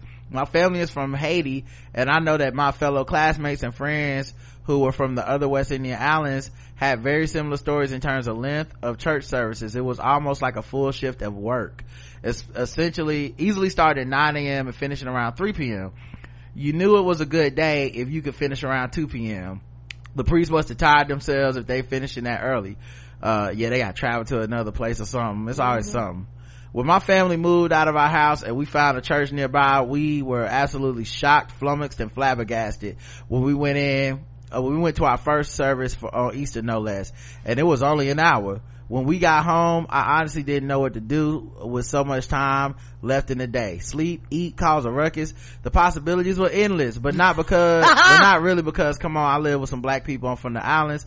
I thought wow these white people really get to the point. However in recent years as there have been new priests coming and going especially for the uh, few years of their uh, few years of their orders uh, the church has gotten black priests particularly priests from other countries like the West Indies or from a country in Africa.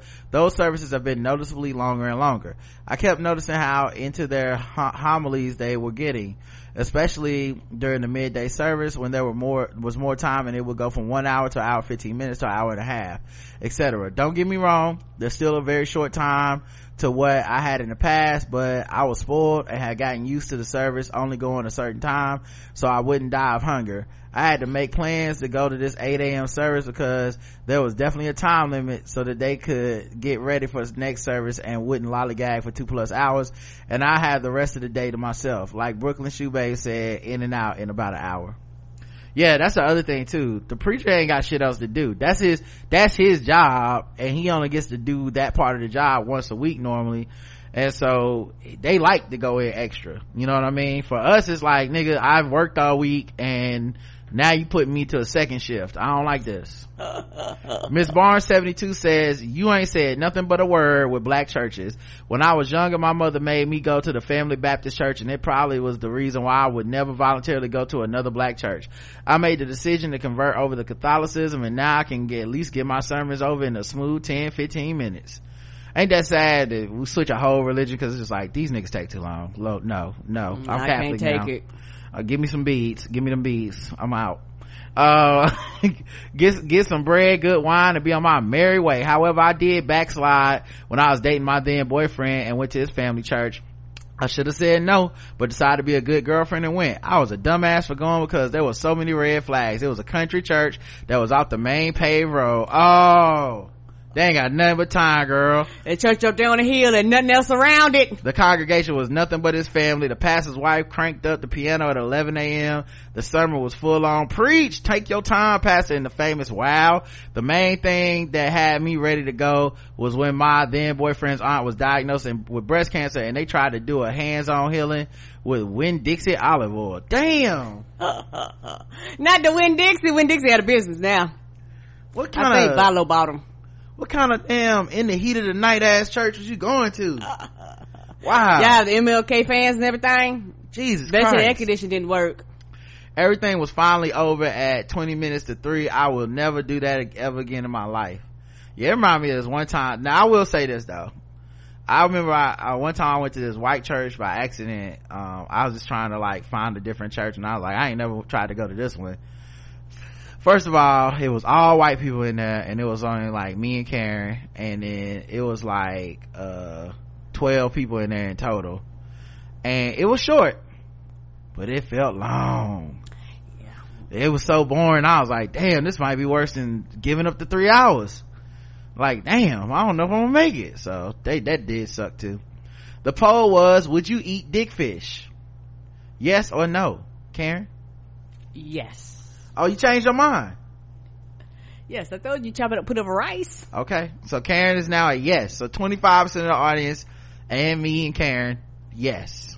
Which means 75% of you homophobic sons of guns. Uh actually y'all might not be homophobic. You could be just against dicks. You just dick haters.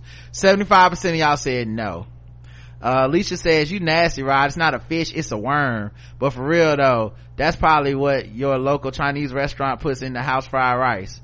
Oh i forgot the typical response to rod's answer. Ooh is you gay? says alicia.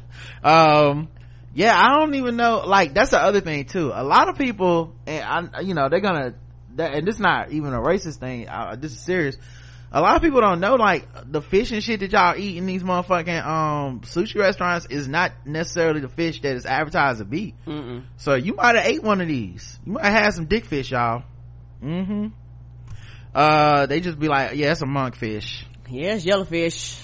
Amon says if it was cooked by a person from a culture that eats them regularly, I tried. I didn't know I like squid until I was went to a restaurant that cooked them amazingly. So far, I still don't like snails or turtle. Phil says, unlike these bigots, I support my LGBT brethren as a cis hetero black man out here, out that dick fi- put that dick fish on my plate and give me the wasabi and ginger. Come on now. And Bean says, I'm on a Karen train on this one. I've already had enough of them in my mouth. I don't want more penis in my diet than is necessary. Oh, Beans.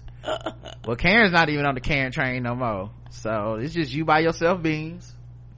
And 75% of our audience. Um, y'all afraid of little dick fish? Wow. This is sad to hear. All the earthly pleasures you're not even gonna try. What if it's delicious? Uh, then the last episode was them jigs ain't gonna dance themselves. No, they not. Episode 2012. And, uh, we got one comment from Brooklyn Shoe Babe who says Yvette Nicole Brown cooked that nigga, but in such a classy way. Didn't she? You know what it really made me miss, uh, when I was reading that exchange? It really made me miss when JL Cauvin used to be on Facebook. Cause I used to cook his ass like Yvette Nicole Brown cooked, uh, uh, what's that coon's name? Uh, Isaiah Washington. And, uh, I mean, it was funny. It would be so funny. He was the perfect person to, to call a coon. And a lot of black people can't handle that. So, I miss those days. Somebody had photoshopped a picture of him as Calvin, uh, with Calvin Candie as Aw. Steven. Aw. People have po- co- photoshopped him as Tobias from Black Lightning.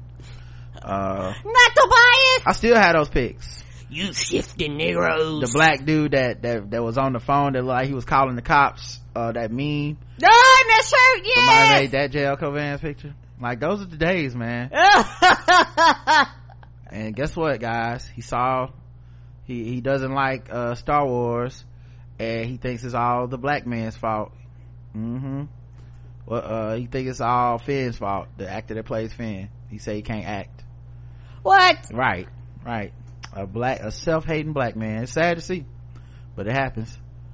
Um, but them jigs ain't gonna dance themselves. You know what I'm saying? They are not. The poll was who won? Isaiah Washington or Yvette Nicole Brown? And a very close poll. I can't believe it was even this close. Uh, Yvette Nicole Brown, uh, 100%. Duh. Uh, Isaiah Washington, zero. Uh, I'm really surprised that, uh, JL didn't vote for Isaiah, but okay. He probably was busy. He couldn't get to it. Beth says ADOS is MAGA. That's fascinating. This was hilarious to read from YB. By the way, the excerpt you read and your discussion after was magnificent, truly inspiring.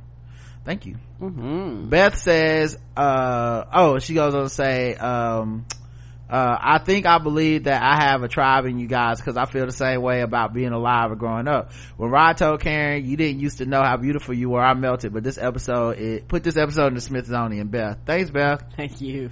Uh, Ahmad says, I scream and I feel like YNB and I could be friends or as black women, our ability to shade folks is strong.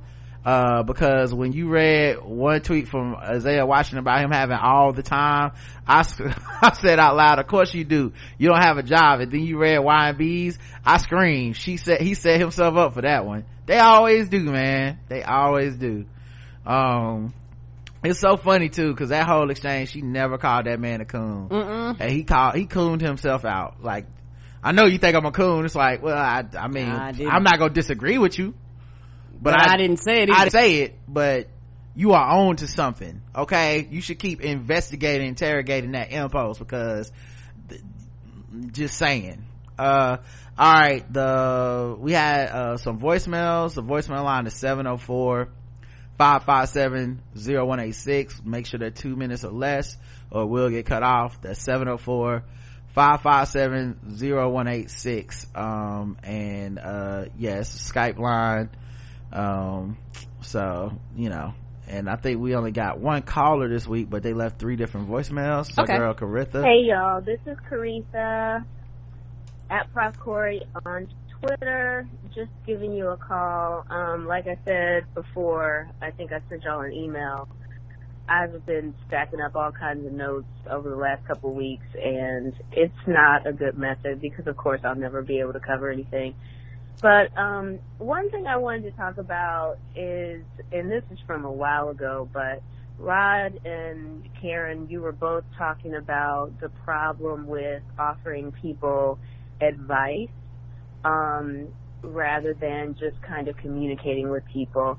And that resonated with me really powerfully just because what I realized, oh, that's what it was. It was the offering advice because it keeps you from having to talk about how things are actually operating for you. Mm-hmm. And that conversation ended up being very affirming for me because I do give a lot of advice because of the nature of what I do. Um, I mentor a lot of graduate students and professors of color throughout um, the U.S.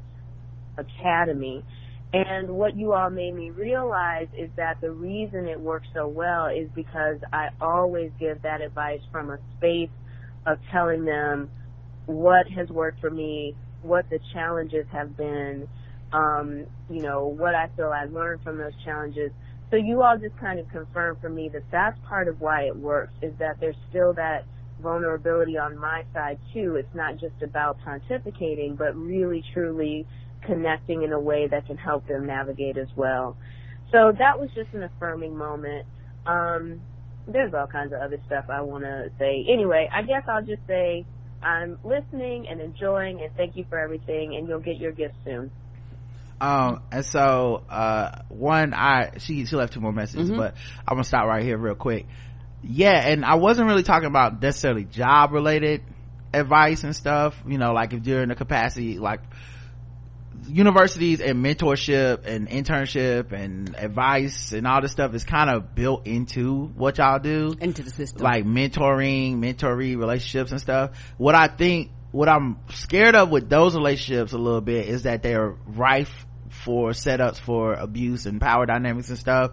But you know it's also part of the job. How are you gonna fucking learn without a person kind of even looking out for you Right. or giving you advice um and also uh when people give advice when it's asked for you know or you give advice to somebody you know from a real place you are you are gonna um it is gonna be different you know because i think like i like i said I, for example i was listening to a podcast they had a guest on i wanted to know like more about this person and they switched it into like almost an advice column thing because they were scared to talk about what's really happening with them as a person. And it's just like this is my brand. I give advice. Cool but also kind of whack you know? Because like um the advice paradigm puts you on high because you're the one with people bringing problems to you as if you can have all the solutions and that you have none of the problems so it's a way for you to talk about problems without actually talking about how you dealt with them in a lot of cases if you choose to. Now some people will take that same thing and they humanize about being like here's how i dealt with this issue. Right. here's what tripped me up about this. Here's the time that i failed that you can use to benefit for you to succeed. Stuff like that. So i think you know even within that advice thing spectrum there there's types of advice to it. I just think i just don't trust anybody that switches from ha- giving you a personal discussion to let me give you some advice. I don't like that. I, I prefer we talk as equals and i do that as much as i can with other people. Unless you specifically call me and say i need some advice on this. Can you help me make some decisions about that? Um i ain't really interested in telling you what to do. And, and you know plus i don't want to be responsible for if you fuck up. Agreed. all right uh i'm sorry were you gonna say something or no? Mm-mm. Oh okay. All right. I'm gonna go to the uh next voicemail then. But uh yeah man. Uh this this is you know this is with anything. It's all about context because not all you know not all advice is given place All right, well shoot. Now that I've made the time to call, I might as well go through my list. This is Koritha again, at Prof Kori on Twitter. All right, so one of the things I want to talk about is, oh my goodness, um, when y'all were talking about Black Wall Street is not proof. The fact that Black Wall Street was attacked is not proof that black capitalism doesn't work. Oh my God, that resonates so powerfully with the book that I'm finishing because part of what I'm arguing is that black success has always beckoned the mob. I learned that by writing my first book, Living with Lynching, and this book is continuing that idea because it's like, if we know that black success beckons the mob, then how do we understand black culture as always pursuing black success even while you know it will beckon the mob? And so the idea that Black Wall Street's being attacked is not an indictment on capitalism kind of goes along with the idea of how we need to have a more complex understanding of our forebears. Do you really think that, well, even if we think about the 50s and 60s, do you really think that black people just uncritically bought into the American dream that you had to believe the hype to want to live in the suburbs?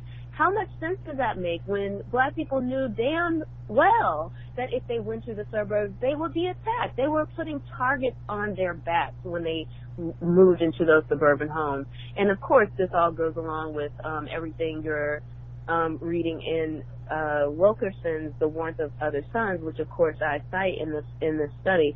So it's like we need to have more credit for our forebears. They're not just uncritically buying into the American dream. Maybe we need to think about how they're defining success for themselves and that their definition of success sometimes is going to look like an American definition because they are, after all, American. We're about to Right. get caught up. Right so she got cut off and she left one more I but agree, baby. a hundred fucking percent. I like this is the point of reading about this stuff. Is not to be like i'm better than this motherfucker no you're reading to better yourself. You're reading to learn stuff. And it also like it reinforces certain theories and it gives you a longer view of history and then you can analyze the current structure through that lens. And you like um for example people will oh beyonce and jay-z that's the real problem. How how are they the real fucking problem? Like you talking about some people that just barely made the fucking billionaire mark just now and now they represent everything wrong with black america? Like what the fuck are you talking about?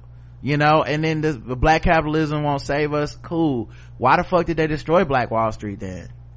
You know what i mean? Like it's not like it was it was threatening to them. Our success is threatening. Um when people say let's go back to segregation we were doing better under that. Well when the fuck did they attack black wall street? They weren't that wasn't about integration. They were over there hey we're thriving by ourselves we're doing good and they said white people could not stand it you know um and i think also when you talk about our our ancestors the disrespect that we have for our ancestors sometimes in our own enthusiasm to pat ourselves on the back it it just would serve us all to to know more about them. That's all. Like learn why like we say stuff like respectability politics is bad it won't save us somebody's respectability politics was revolutionary Yes, it was. In that time. 1890 in 1960 Mm-hmm. that shit was revolutionary the idea of being like i'm going to put on a suit is a is a thing that was not allowed for black people to do you know out you know even within or outside the confines of a church even you know i'm going to you know i want my children to go to school and learn to read was a revolutionary thing to do. How, why are you sending your child to school when they should be out here picking cotton with the rest of them you know? Um white people were threatened by that. They didn't like this shit. Black people used to go get edu- man I, i'm about to go on a thing but in general black people would go get educated just to come back here and be told they could not work in the field of their education. Think about that. They went out without a plan. They went out and learned something they knew they may never even be able to practice. You know the, the the cost of racism in america is so fucking vast and incalculable because there's so many stories. We know the stories of the successes. What about all the other people? All the people that i went to school got my degree i could be a doctor and i'm now i'm just picking cotton for the rest of my fucking life you know? Um so yeah it's it's it, it frustrates me even to this day to see people kind of shit on the older generation. And i think it's to our own detriment. We don't have to agree with everything but we can learn. And if we have some respect for their struggle and the fights that were different than the ones we're fighting now and the things that are similar now and the ideas that are similar now we would i think we all be increased as hu- human beings. We'd all be better off as opposed to just being like black or white bad good. It- it- it- i think it's too simplistic a, a, a, a place to analyze this stuff. Um one of the things i keep thinking about today because i'm reading so much about uh the past is stephen a. Smith versus uh everybody else when it comes to the Kaepernick shit right now. And I keep seeing, I, I see threads of Stephen A. Smith's mentality in these black folks that fought. They weren't just like laying down as coons, but they fought to get someplace and still gave back and appreciated and helped out the, the, the generations coming up after them, even knowing that those generations would do it differently you know and i think that that's something we have lost kind of you know. Going to a hbcu getting that speech from the people that had jobs who were whose job was to come in and talk to us as students and be like here's the things you're going to need to do to to be able to succeed in corporate america. And they say you got to cut your dreads off and some people get offended and leave the room. And at the same time I'm like those people didn't say this shit out of nowhere. They didn't just come up here and say i hate black people with dreads you niggers no they they cared about us and this was the less mess it wasn't the lesson that made us feel the best but it was the one that probably was gonna help you get the job and we need to reconcile with all of that shit as opposed to being so woke that you know it's more about dunking on people to our own detriment Yeah, and sometimes I think some people are simplistic, even black people are simplistic about our own history. Uh, a lot of people try to act like uh, slaves and and the and people from our past were just dumb. Like they didn't come up with no ideas, and a lot a lot of this is because of white supremacy of not showing and teaching us. They were dumb. They didn't know no better and shit like that. When you like, well, that's not actually true. And any idea that you come up with today, somebody else at some period of time has tried to execute that in some way, shape, form, or fashion in all types of ways. So it's like the, the ideas are not new underneath the sun. The problem is the system right and the way the system is designed. And the problem is, is like you said, it's a mi- it's a macro thing, not a micro thing. and it keeps changing Right, and it keeps changing. It, it, it keeps evolving because racism went from hanging you on the tree to now we passing laws. From Right. now we passing laws to voter suppression. From vote, like it keeps morphing from voter suppression to, to, to, to, to mandatory sentences. Like it always evolve. It will always be there and it will always be around us. and i feel like we there is so little compassion for black people um in general i don't want to contribute to it so i try to have some level of heart to the fact that you know conditions and things were differently that made people arrive at different conclusions. And i think it's it's kind of important that we don't lose that. Um and it feels like we are losing that more and more but um hopefully we can get it back. I, I think you know hopefully the internet can be used as a tool to educate people about these kind of things as opposed to something that strips context away and just oh, I hate this person and I hate that person. I would love for for people to kind of be able to pick out the bigger picture and be like, there's a reason so and so says uh, like like I said, great interview with all of all of the smoke with Stephen A. Smith, one of my favorite interviews of the year probably, and when he talks to Stack Jack, uh, Stephen Jackson and Matt Barnes, and they're now trying to be, you know, they work on TV, they do commentary, um, and, anal- and analysis. And he says, uh, I think he was talking to Stephen Jackson and after Stephen Jackson did a good job on the show or whatever, he pulled him to the side and he said, now Stephen, uh, you're doing a good job. And if you want, you know, if you want to have a future here, you should go ahead and get you some nice tailored suits. Now, out of context, I can see people, if I just wrote that he said that on Twitter, nothing else, people would be like, see that fucking respectability politics coon. That's because that's what we're comfortable doing now. But Stephen Jackson was like, and I thanked him and I did get some suits and now I work, I'm working here and I'm doing, I'm trying to come up, trying to get like him. You, to, in analysis, in analyst, sports analytics or whatever, you know, per- personalities, he's like, you are LeBron James. You know, like in the, in the, in the sports in industry. their world, right? Right. But compared to how people view him outside that industry or on Twitter or whatever, totally different, right? And this is not to say, obviously, you've listened to the show, I don't agree with everything this nigga says, but the point being, um, there was something more to it than just coon or not coon, black and white, bad or good.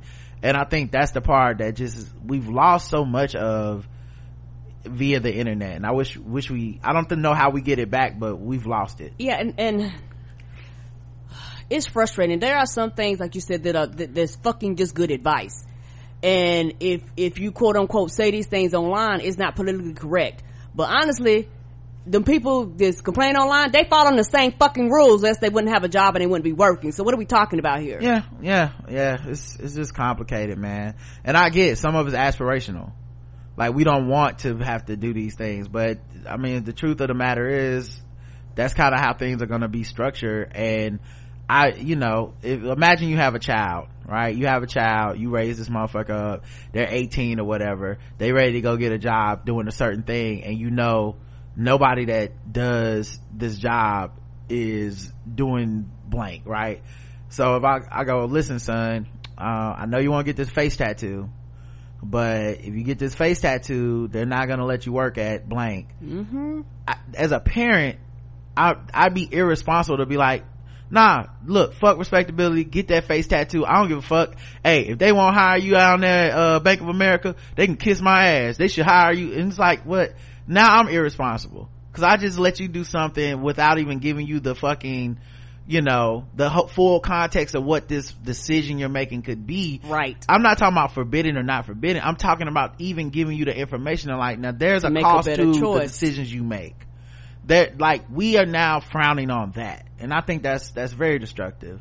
Um it, it, the part of the book i'm in now for um for warmth of other suns they talk about how other black people who have been in the north and in the west for a little bit longer than the black people coming up from the south who were migrating resented those black people mm-hmm. Cause here you come with your unsophisticated, naive country ass ways. And I've been sitting in this city trying to get respect from these white folks so I can get this type of job.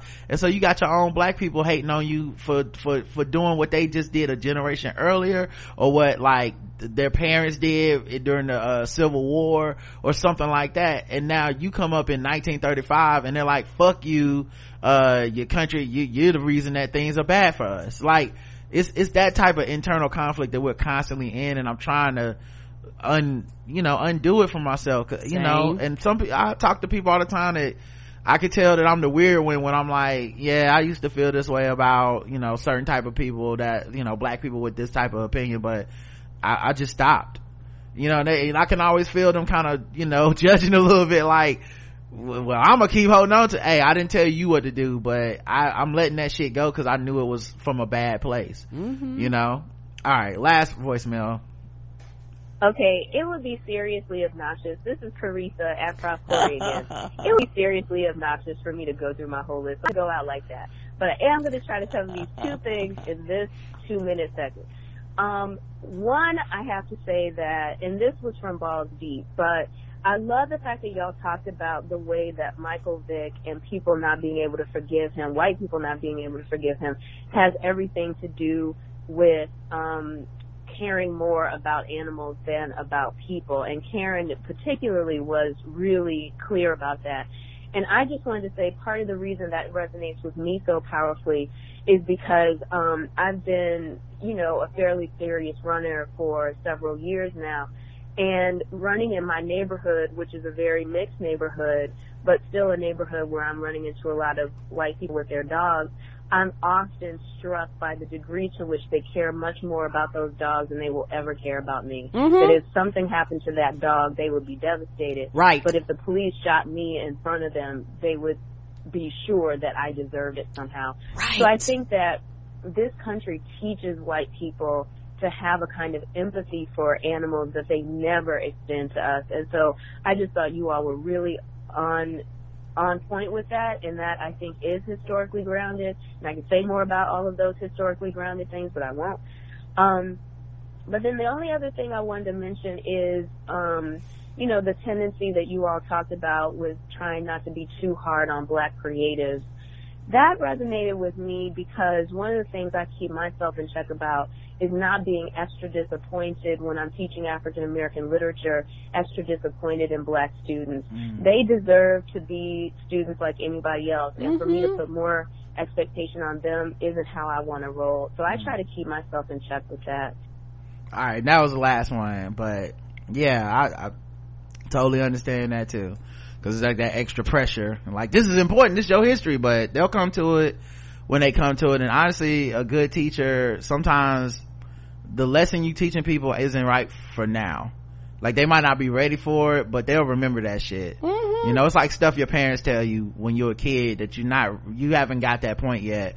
But then one day you're 35 and you're like fuck that's what they meant Yeah, you think they just yik yakking and talking? yeah and the good teachers do that too where it's like you, you know I, I, I oh this is why this was important you know uh, but you can't make people take it you know. Uh let me pause it so we can go to the next session. All right we back. Um now the thing i did want to say though is because i did talk about it on balls deep but one of the things for uh mike vicks um i don't know what you call it now but i don't know like the anger towards him um i i i understand the people that don't want to forgive him because there's people that you know i would never forgive for certain shit you know? Um um i also understand the idea that yeah he paid his time and i still don't give a fuck. There's gonna be people like that when amber geiger gets out of prison you know? There's gonna be people that uh there's people like that all the time we feel about right um and i just think what bothers me the most is that white people are never going to be able to relate or understand the complexity that a black person feels about Mike Vick. They don't Mm-hmm. even recognize that they're the only ones who are this fucking angry about this man. Right. That's, that should tell them everything, whether you're well intended, righteous or not. You can't possibly put to the side your feelings enough to, re- to look at the circle of people around you and realize there's no black people in that circle. You think we just all fucking hate dogs? You think that's what it is? You think we're all so racist that we're like a black man should kill dogs and we don't care? That's not what it is. And it's hard to articulate because I'm, when I, I've listened to, uh, several podcasts, you know, with white people on them that have talked about this thing and there's, they just don't get it. And they're Mm-mm. never, they're never gonna get it and I'm never gonna not get it. And the best way I can describe it is is not to me about Michael Vick as a black man and like y'all racist because y'all don't fuck with Michael Vick. Uh, a lot of black people will say that, but that's not a hundred percent accurate because these same white people also don't give a fuck about like Ray Rice. They don't care about Kobe Bryant. They don't care about Mike Tyson. Like they're not angry at them in the same way No. even if they think those people committed all those crimes they still aren't angry in the same way Correct. there's a reason that mike vick is a separate type of thing and it's not just as simple as race if that was the case they'd be keeping that same energy with every black person who ever did a crime um the thing for me is uh knowing what i know reading what i read thinking about what i think about when I read about like a lynching of a black person and the savagery that those black bodies were treated with and the crowds, the events, the cookouts, the picnics, these were white people mostly, sometimes black people in the crowd too, but these were white people who saw no humanity in those black people. And they did worse things to these black bodies than than white people than than, than Mike Vick did to those dogs. And no the things that Mike Vick did to those dogs were fucking psychotic. Like there's no there's no way to read about his crimes and not go oh that uh, you know and go that's just totally reasonable. Like it's serial killer shit that they that he was doing. And he did those things himself you know? Like there's just not a way to sugarcoat that so um knowing that worse was done to black bodies in this country and the rage is not there Right. is hard for me to reconcile with that because white people and their grandparents and their great grandparents they did that they are the progeny of that. And in order for me to exist as a black person in this country i've had to get used to that that idea that you've you know i won't even repeat the atrocities here because i know it's triggering the people to hear it. But you can go read about it easily.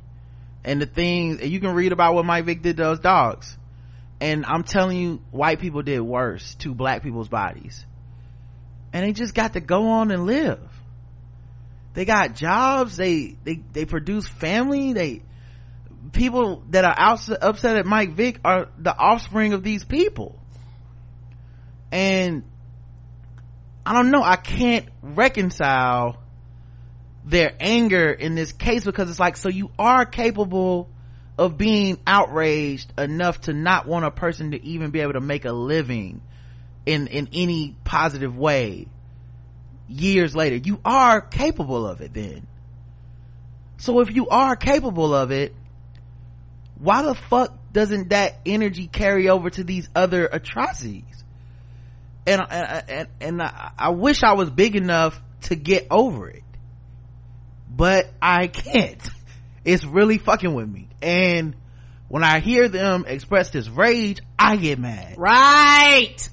and you know i i know enough to know they haven't thought of it that way because they can't think of it that way because their lives are so fucking separate from my experience in this country. They'll never understand what the fuck i'm trying to convey to them.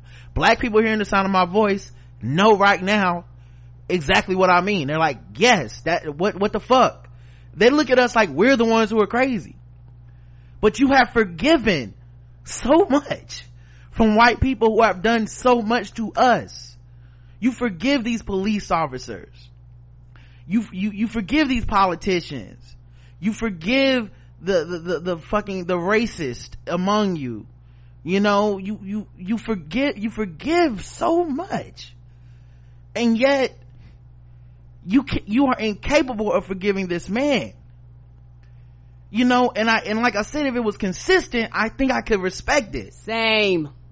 but it's not consistent. You know you're you're capable of of sitting with, with, with george w. Bush and, and going hey you know that he was president da, da, da. you're capable of that. I'm not i'm not saying that that's a bad thing to be capable of that but then you are incapable of this. And i i can't fucking process it. You know? So i think that's what uh that's what i've been feeling about michael vick. I i don't you know i don't want to just turn it into oh y'all hate black people shit but y'all have accepted the hate of black people is what it is. It's not it's not just that y'all hate it's not if you don't individually hate us that i don't okay but you have at least tolerated and accepted this hatred of us. You are not keeping the same energy. And maybe you do feel like dogs are better than humans. I've heard uh, my man andy klein who i respect tremendously um on three guys on he talked about how you know there's a commonality black people who have been done wrong by other human beings should feel like yes an animal would never do that to you. You know they're, fucking a, a, a dog is better than a human being. So killing an innocent dog it, it can almost be more make you more mad.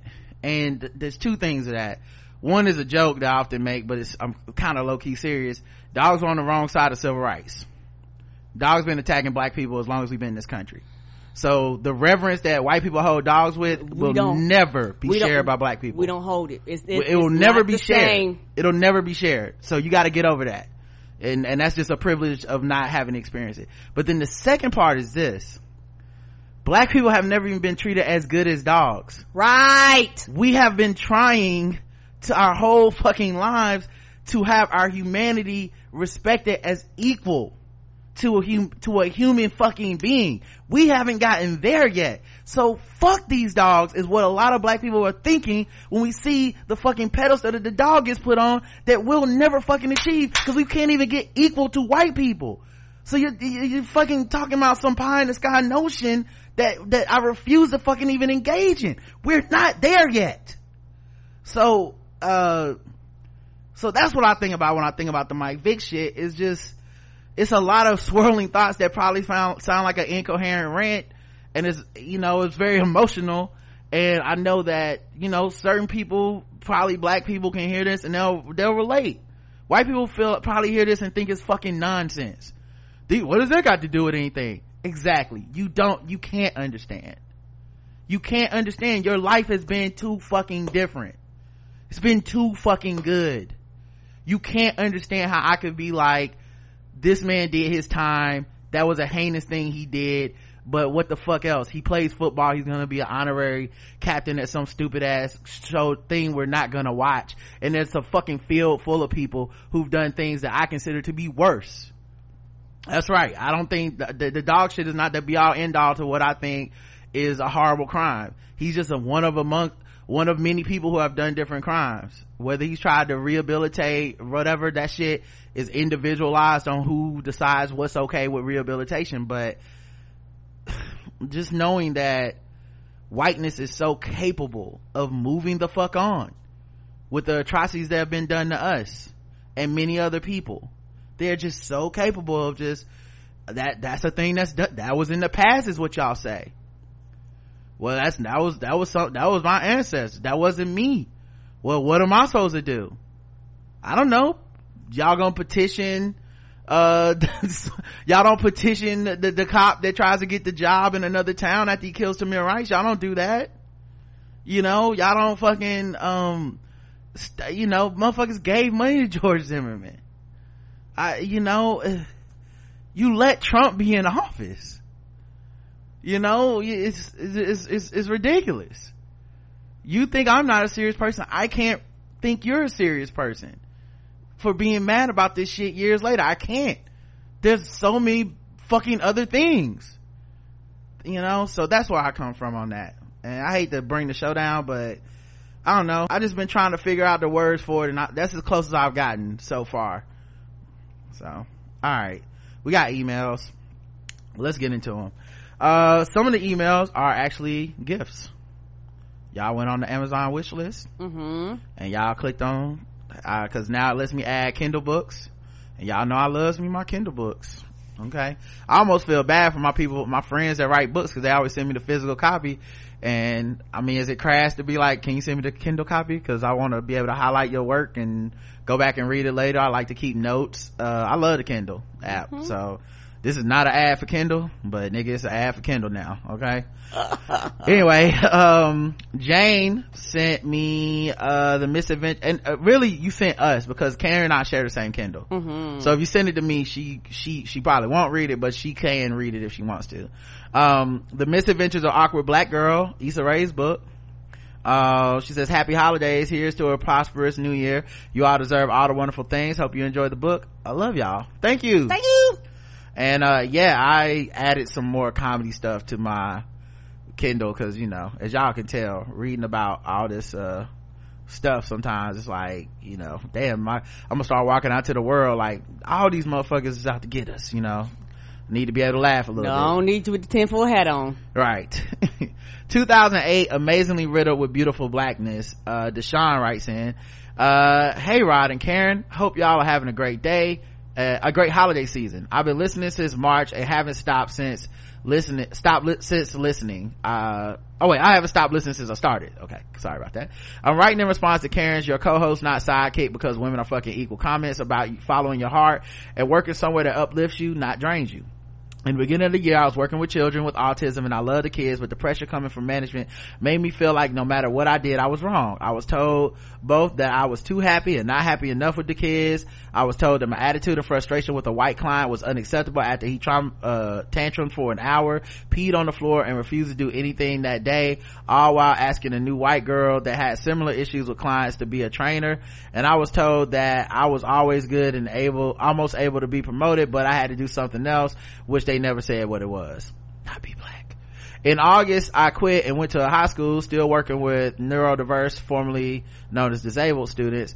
But now the staff is devoted or trying to be to anti-racism. So black kids aren't being sent home for laughing and questioning the teacher. They're instead encouraged to speak their mind and even write about it, unlike other schools I've seen here in California. Wow. That is definitely new.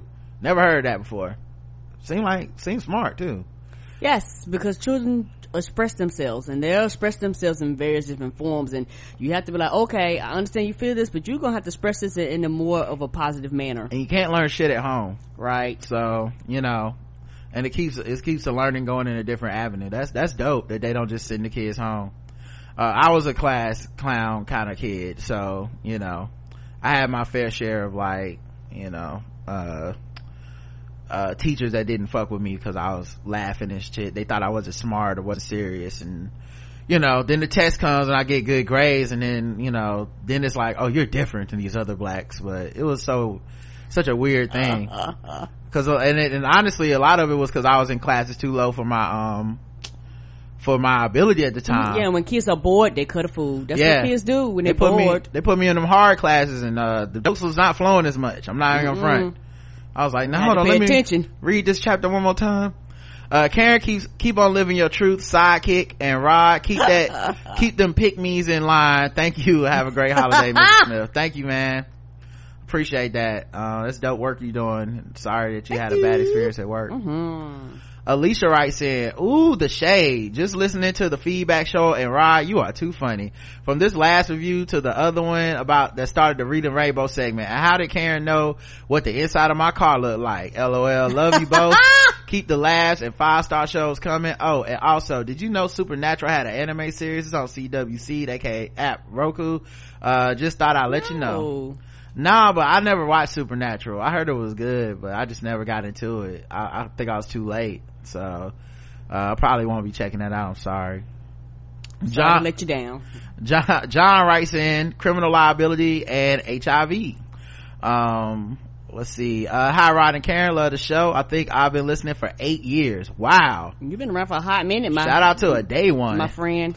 I was interested in your take on the issue of criminal liability for knowing the exposure of another person to HIV. Hope this email isn't redundant with other reactions from your listeners in the medical community.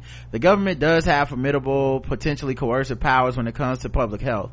If you have a communicable disease that is judged by the medical community to be a threat like tuberculosis, Ebola, and certain strains of influenza, the Center for Disease Control can not only take control of your sex life, but literally imprison you against your will just for having the disease another example of the individual uh, rights come into conflict with the public health are when we take away the rights of individuals who are by choice not vaccinated i'm not an expert on the canadian law and in general i think anything that happens between consenting adults in the bedroom is their business but it is harmful for someone to not communicate their hiv status to a partner. Hiv requires a lifetime potentially costly medication and medical care and the disease is always adapting to our treatments. The moral failure is not in having sex but in the failure to communicate the risk of hiv transmission.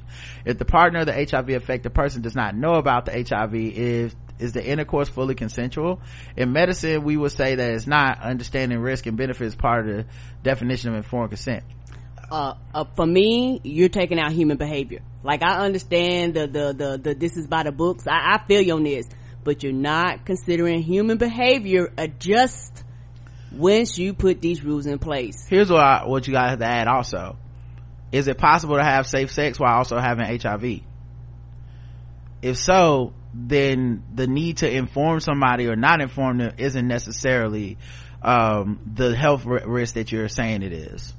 You know it's like saying um it's like in in terms of uh sexual communication people what the argument uh that sarah schulman is making is like you know it's almost like telling someone if you're on the pill or not.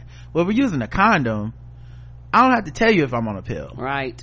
Use we're using a fucking condom. Now if you eh, now if you just fucking d- decide not to use a condom or some shit now that's where we're getting into the the harm whether it's rape the consent and stuff like that. But the idea of having to disclose and i think i've talked about it on the show already but the idea of having to disclose fully your hiv status with someone that you're not going to be communicate uh putting in a in a position where you're gonna you know communicate this disease to them i can understand why that would you know be an issue. Now the other thing you brought up that you know uh whether you agree or disagree with that part that's fine. But the other part that i think you can't really legislate and that you can't really prove who the fuck knows if you told them you had hiv or not? What if i tell you? And then later you say i didn't. Nobody why can prove. how can the government get involved in that You see what I'm saying? Like that's the part that I think people haven't considered. It was like, well, yes, this is unethical. This is, it should be illegal. This should be a law. Once you put it on the books and it's a law, now it's who gets to the law first. You know, now, like, like I brought up the cases of men giving it to their wives and then accusing the wife of giving it to them. And then the government going, you gotta go jail, woman. Now we know that the odds of a fucking man getting it from a woman are like one in a million, but they got to the law first because the status of victimhood plus the social implications of being gay, um, and being outed as a gay man are too much for these men. So they go, no, no, no, no, no. She's the one at fault. So I think there's a lot, like Karen said, human behavior, there's a lot more to it than just the simple black and white of having a law. Right, because human behavior is the X factor. I do understand what you're saying, but human behavior is unpredictable. You can have these laws and when you implement it, human behavior will have to cause the laws to change because they did not work out the way you do. And you, you saying this, if I tell you and you kill me, is who's gonna be accountable for my death? Because I told somebody that I had HIV. When you make the rules, the rules don't say, well, if you kill me, you can go to jail. No, somebody can claim panic defense that they, they, they do for gay and all this shit. You just never know once you, once you start implementing all these rules when it comes down to it. I, I do understand what you're saying, but at the same time, you have to consider human behavior. And human behavior aren't textbooks and aren't they don't go they don't follow the rules of textbooks. Yeah, the power of the state is just it's too intoxicating for people, man. They can't handle you know things that should be considered conflict. You know, because then the other argument is, well, if somebody gets HIV, but Canada has the medical um facilities and medicines and the um government healthcare to make sure that that person can get the drug treatments that will make their HIV essentially non-existent, um, then why is it considered a death sentence? Cause, cause literally it's not in Canada. So then what, so now what's the argument? You know, and she, she just basically breaks down the whole point, which is that the temptation of using the government to incarcerate somebody and to protect you quote unquote as the victim is is driving people to do shit that is wrong um, I would speculate that Can- Canadian law was written in response to the possibly exaggerated story of Giston Douglas, uh, who allegedly, uh, who allegedly knowingly passed HIV to a bunch of people in the era when the disease was a death sentence. She brings that up in the book. All that said, I'm sure the composition and implementation of these laws is enormously biased. We could ask why there are prison terms for people with HIV, but not for parents who make their children into vectors for measles in the community, to the community, right? Cause you know why. Uh, sometimes people, cause that's the other thing, even without race, HIV is considered a gay disease and people hate gay people too. Right. Then you throw in the race part and it's like, oh, only the gay black people going to jail. Uh, or women going to jail instead of the men who clearly got it sometimes people with communicable diseases really don't care who they give the disease to and these people who need help or they need to be stopped or both this is a rare situation and requires that we quarantine and imprison people i feel yeah i know the story like typhoid mary i'm not I hope you don't think I'm just some like weirdo who's just out here like, nigga, get all the disease, put right. it on everybody, no vaccines. Mm, I'm not, I'm not saying that, Mm-mm. but I think HIV disclosure is something that is deeper than even vaccination. Cause even mm-hmm. if you, mm-hmm even if you have hiv and you have sex but you have it with a condom you're not passing it to somebody. So now i'm just asking you to disclose this shit and somebody could really fucking use this against you you know? So anyway. Uh anyway i've ordered conflict is not abuse and we'll check it out. Oh well good man. You'll you'll get to all these points and you know like i said you may or may not agree but she's an activist in this area and has thought about this way more than i have. She talks to other people within the um activist community about it and um, cites their work as well. And I, I thought i felt she made a very compelling argument i've never seen before if the point that she was making was that the only role of law enforcement should, should be as a subordinate to the CDC equivalent, then I can see that. Then again, if someone lied about the HIV status of someone I care about and passed the virus to them, I would want to be there to be consequences and everyone should ask the STD question before they have sex. Omission should not be an option. Yeah, but people but don't. Th- right. And people only want it with HIV, which right. is weird. And that's the thing. It's human behavior. Human behavior. People do not ask. They don't ask. When people fuck people, they don't go, let me see your, let me see your STD status before I fuck you. They don't do this. They don't not, sign yeah, papers. Not they don't they sh- sign contracts. They don't do this. Not that they shouldn't. Not that it's not possible, but just to only pick one of them out and be like nah this especially in an age where you know technically you can live with hiv and not be like you know not die from this shit uh, with the right drugs and they're freely available in canada supposedly so uh, anyway um, he says um, I don't really know what your position is on the issue, but I hope the email was uh, informative. Uh, P.S. Reading Rainbow is awesome. By far my favorite of all the opening segments over the years. Thank you for listening, John. Thank you, baby. Um, and yeah, man, I hope you read the book really, because like I said, it's gonna go into much further detail than I can on this podcast. Um, but, um, I think you'll, I think you'll be, uh, I think you'll see that she's thought of all these things. Um, uh, Kindle book Christmas gift, possibly. This is by our girl Tanya Wyman, uh, Tanya W, sorry. Uh, hi Rod Karen. Please find below a link to the claim, to claim the Kindle version of Michael Twitty's fantastic book, The Cooking Gene, A Journey Through African American Culinary History in the Old South. I had sent you the hardcover a while ago, but I, I realized the Kindle version is so much easier to read. Thank you. That's what I fuck with. Uh, I also realized sending a book that's not on your wish list is risky. Not really. I'm, I'm gonna read this.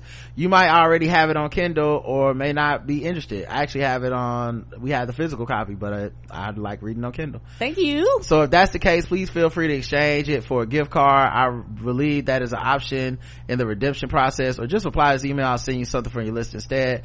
Although I haven't been able to keep up with all the, episodes, I love the show and I'm proud to be premium. All the best, Tiny W, 42. Aw, thank you, baby. You're Thank very you. sweet. Yeah, we yeah, we share too. So yeah, Yeah. And you also sent me those spices and now I'll be Mm, using he them. loves so those spices, baby. I fucks with that.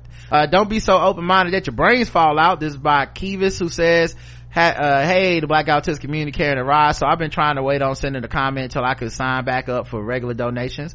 I feel like I'm stealing cause I ain't put out, put in on it this time, but starting my own consulting business has kept my pockets tight, lol. But, you. uh, but in the long run, I'm sure it'll be worth it. But this Orlando Jones issue has sent me off. I know y'all know more about the movie TV industry than me, but I was wondering what y'all think about a delayed protest. Essentially, when these decision makers do some shit like fire actors to tell the black community how angry they should be allowed to be for centuries of robbery, dehumanization, rape, torture, murder, etc. We in our coalition don't see the movie or show or products or whatever the opening night. Just to let them know you trying it, tread lightly. After that night, we can all see it and enjoy, but when they see them numbers, hmm they'll know.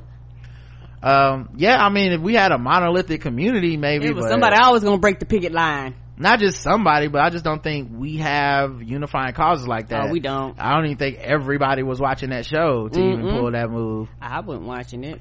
Yeah, a lot of black people weren't. There's a lot of black people are upset by it, but don't watch the show, you know? Agreed. uh and that shit was wild with the don't judge comment that that is what i be saying when i tell people don't be so open-minded that your brain falls out some people are hating uh free will and the truth this don't be a victim love the abuser ass mentality. If y'all don't like a motherfucker that person should adult up. Yes it's gender neutral and provide a good reason to not hate or do or stop doing the hateable shit. And yeah all that might not have been a one-to-one correlation but i'm just going off lol. Thank you for the great shows. Uh i feel you. Sometimes I like that. Appreciate you. Uh leonardo writes in cold world hello this is another episode that reminds me of why i fuck with y'all people these days want to put their personal beliefs on people and that is one of the reasons why i don't mess with too many humans i grew up in a majority white area and when i first moved there in the fourth grade i would fight all the little white kids that said racist shit call me nigger or just the ones I don't like. I got suspended a lot and was labeled a troublemaker. That reputation for whooping ass follows me to this day. Uh, cause dudes knew I had a short fuse, but within myself, I started to see that I can't be reacting to everything these people are saying because I, it got to a point that people knew that this guy is willing to throw it all away for everything and they played on that. Mm-hmm. when these people that are ultra liberal and don't talk to a conservative has nothing to do with them talk i just ignore that shit. Because what does someone like that have to offer? The real world is filled with a mix of people with different beliefs. We don't have to agree on everything to be cordial. I grew up in a family that never voted because we were immigrants. So i never had any political opinions till the last few years. I mix with people of all backgrounds now that i do vote. I'm not going to turn my back and start forcing people to vote or lose republican friends because when I w- wasn't voting no one forced me to and i offered them the same treatment i received. As always i love the show and you all do a great job. Uh, i really like the things you both do uh, to keep it fun and fresh I like just like uh, I like the readings you spoke on people being written out of history in Ida B. Wells. You led me to learn about Bayard Rustin, who was an int- integral in the civil rights movement, and no one spoke about him because he was openly gay at the time when it was not acceptable publicly. Keep doing what you do because we're out here listening, learning, and implementing. Love.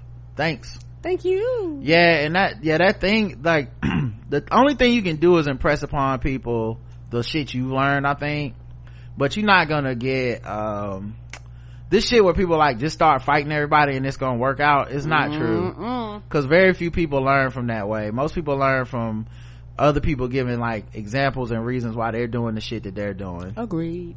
um doesn't mean you can't be mad. Doesn't mean you have to like just fucking let everybody run all over you. But there's a certain level of like you know people can get there but they're not gonna get there um all the time from the same method. Some people need to be pushed. Some people need to be pulled. Some people need to be talked to sweetly all this shit you know? But i think we've now gotten to a point where people think yell at everybody and it'll work out and it's not true. I know it's not. uh let's see. Julie writes in andre Big- benjamin on broken record rod and karen. As always y'all are killing it but that's just in my judgment so don't mind me. Since i'm rema- reminded that we don't need to be out here judging folk heard this conver- heard this conversation between andre and rick rubin on the broken record podcast. I thought you dig it in case you haven't heard. Link below. Creativity confidence anxiety life are front and center in the conversation enlightening thank you for creativity and dedication to the grind and for finding ways to model how you can try to take care of yourselves better so you can foster that creativity and healthy work habits. Happy holidays to you both julie Thank you. thank you and i already listened to the uh to the podcast when it came out and uh it was amazing. I love andre so. Mm, same. uh he used to listen to the show y'all. Real talk. Small world okay? Like you know what i'm saying? He might see me out somewhere and be like rod and i'll be like oh shit. What's up andre? That's this is my fantasy head canon. And Your I'll like, fantasy. yeah and now i'm not even gonna fan out. I'm gonna be like man so what's your favorite episode of my show nigga? You know little fan man you know what i'm saying? No. it's cool that you can come out here and listen to your boy. I mean you need me to sign something for your little man? No like that? Mm-mm, okay no? all right. No. um larry wilmore writes i'd rather we got casinos and other black thoughts. Um and trey uh swindu send it to me. On my kindle. Blood out merry christmas ryder karen. Hope you enjoy the book. Trey. Thank you trey. Thank you. Uh, let's see what else we got here. A couple more emails. I know we gotta go soon. I think, I think we have a Hornets game today Oh, we do? at five, if I'm not mistaken. Oh, What's today? know. Is it 21st? Today's 21st. Yeah. Oh. Pretty sure at five. Oh, I didn't know. Uh, proof of NYC racism. This is from Jeff who says, love your reading, uh, hey, hi, hi, erotic Karen. Love your reading from the warmth of, uh, the suns. When you first read from it, I knew that was the book. My mother who just passed in November, sorry to hear that, Same. Has sent me that book on as a Christmas present years ago, and I loved it. Though I gotta finish it. I keep spread spreading the good, the great, keep spreading the great books to us. Karen, do you have a fave to read sometime? I love hearing your friendly way of relating info as well. Not right now. I read. I read a bunch of comic books. Um, sending a link of how we're fucked up with yet we're fucked with yet again. You guys, uh, sometimes make mention of how you don't know how things work in the north. Well, NYC is racist as hell, and as a native, I know y'all. I know when you're black or Latino, that shit is ridiculous. But this racist asshole felt white privilege would benefit him elsewhere, and he sent a, art, a link to an article um, about a police officer that. Uh, well, I'll just add it to fucking with black people. We'll read it on the show. Just add it in there. Love and all the best holidays, Jeff in Japan. Thanks, Jeff. Thank you, baby. And uh yeah, I'll make sure to say that article uh for later so we can uh add it to the uh you know, add it to the rotation. Hmm. Uh all right, I think we got two more left. Um all right, just gonna take his time on Gmail now. All right, cool. what am I supposed to do? You just wait. Uh, if I hit this button, will it work? Mm. Okay, I guess so. The dynamic trio. This is for my girl Allegra. Hey, baby. Hey girl. Uh, hey you two. Couple two, couple, couple two, three things. One, I love the double hit of Justin. Hey, he adds, uh, that extra cumin, the, uh, the ancho chili and Rod and Karen to the Rod and Karen dish. Thank you. Thank you. Number two, non-judgmental ride needed to be reevaluated. I'm glad you took it to the people. Great and hilarious content as per usual. Number three, I got a job, y'all. Hey, congratulations. And I create, I create some of the inspiration to not stay discouraged. Um, to Karen, your words mean so much to me. I actually got two jobs in the space of two months. Long story, and it happened right after I listened to Karen say, keep your head up. Uh, winky face, uh, kiss emoji.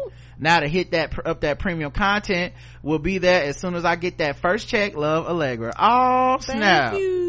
Welcome back, man. I feel like we be going through it with y'all sometimes. Mm-hmm. Cause I get the little email like, this person canceled premium. I'll be like, man, I, they must be going through it. You never know. I hope they come back. Right. Last one, our girl Koritha says, Dear Rod, I know you will enjoy this one because she sent me the book We Are Never Meeting in Real Life by Samantha Irby. Oh. Uh, it's an audio book and she reads it herself, so it's freaking fabulous. yes, But I- audio book. but I recall you saying you prefer Kindle. Actually, I experienced Damon Young's book the same way, and dare I say, I laughed out loud more to this than to his. He, she also talks about being broke in poignant, funny ways. Enjoy. Thanks, Koritha. And I have already accepted this gift on the Kindle, Thank of course. you. Um, and we also have some gifts and stuff we got in the mail. Mm-hmm. Um, so, uh, the first one, Merry Christmas for my girl Terry D. Thank you. And we got a premium ice cream scoop. yes, because I got tired of the other ice cream scoop, what they call it, oxidizing. Yeah, it doesn't look right. It got No. like mold on it. I was like, what the hell is this? I can't never get it off. So I got one that was like, you can stick it in there cold and still get your ice cream. Now some of these don't come with like it doesn't tell us who got it. So I don't know if y'all chose to be anonymous or if Amazon didn't put it in the box. But I mean, they'll come with like a thing saying this is what you got, but it doesn't say who gave it to us. Um, in this case, um, Karen got some African ear some earrings, Ooh, pretty. right? These are dope. Ooh, I might wear them to the game. Here you go. But, but I, it, it, I think it said anonymous gave it to us, or it just didn't come with a note. Yeah, African hand something earrings. So Oh, don't- Jane said I sent those. Thank you. oh, thank you, Jane. Yeah, I'm sorry it didn't say on the thing on the note. Um, then uh, a house with the clock in the walls. Once again, no, you guys can see on the note, no name, uh, who sent it.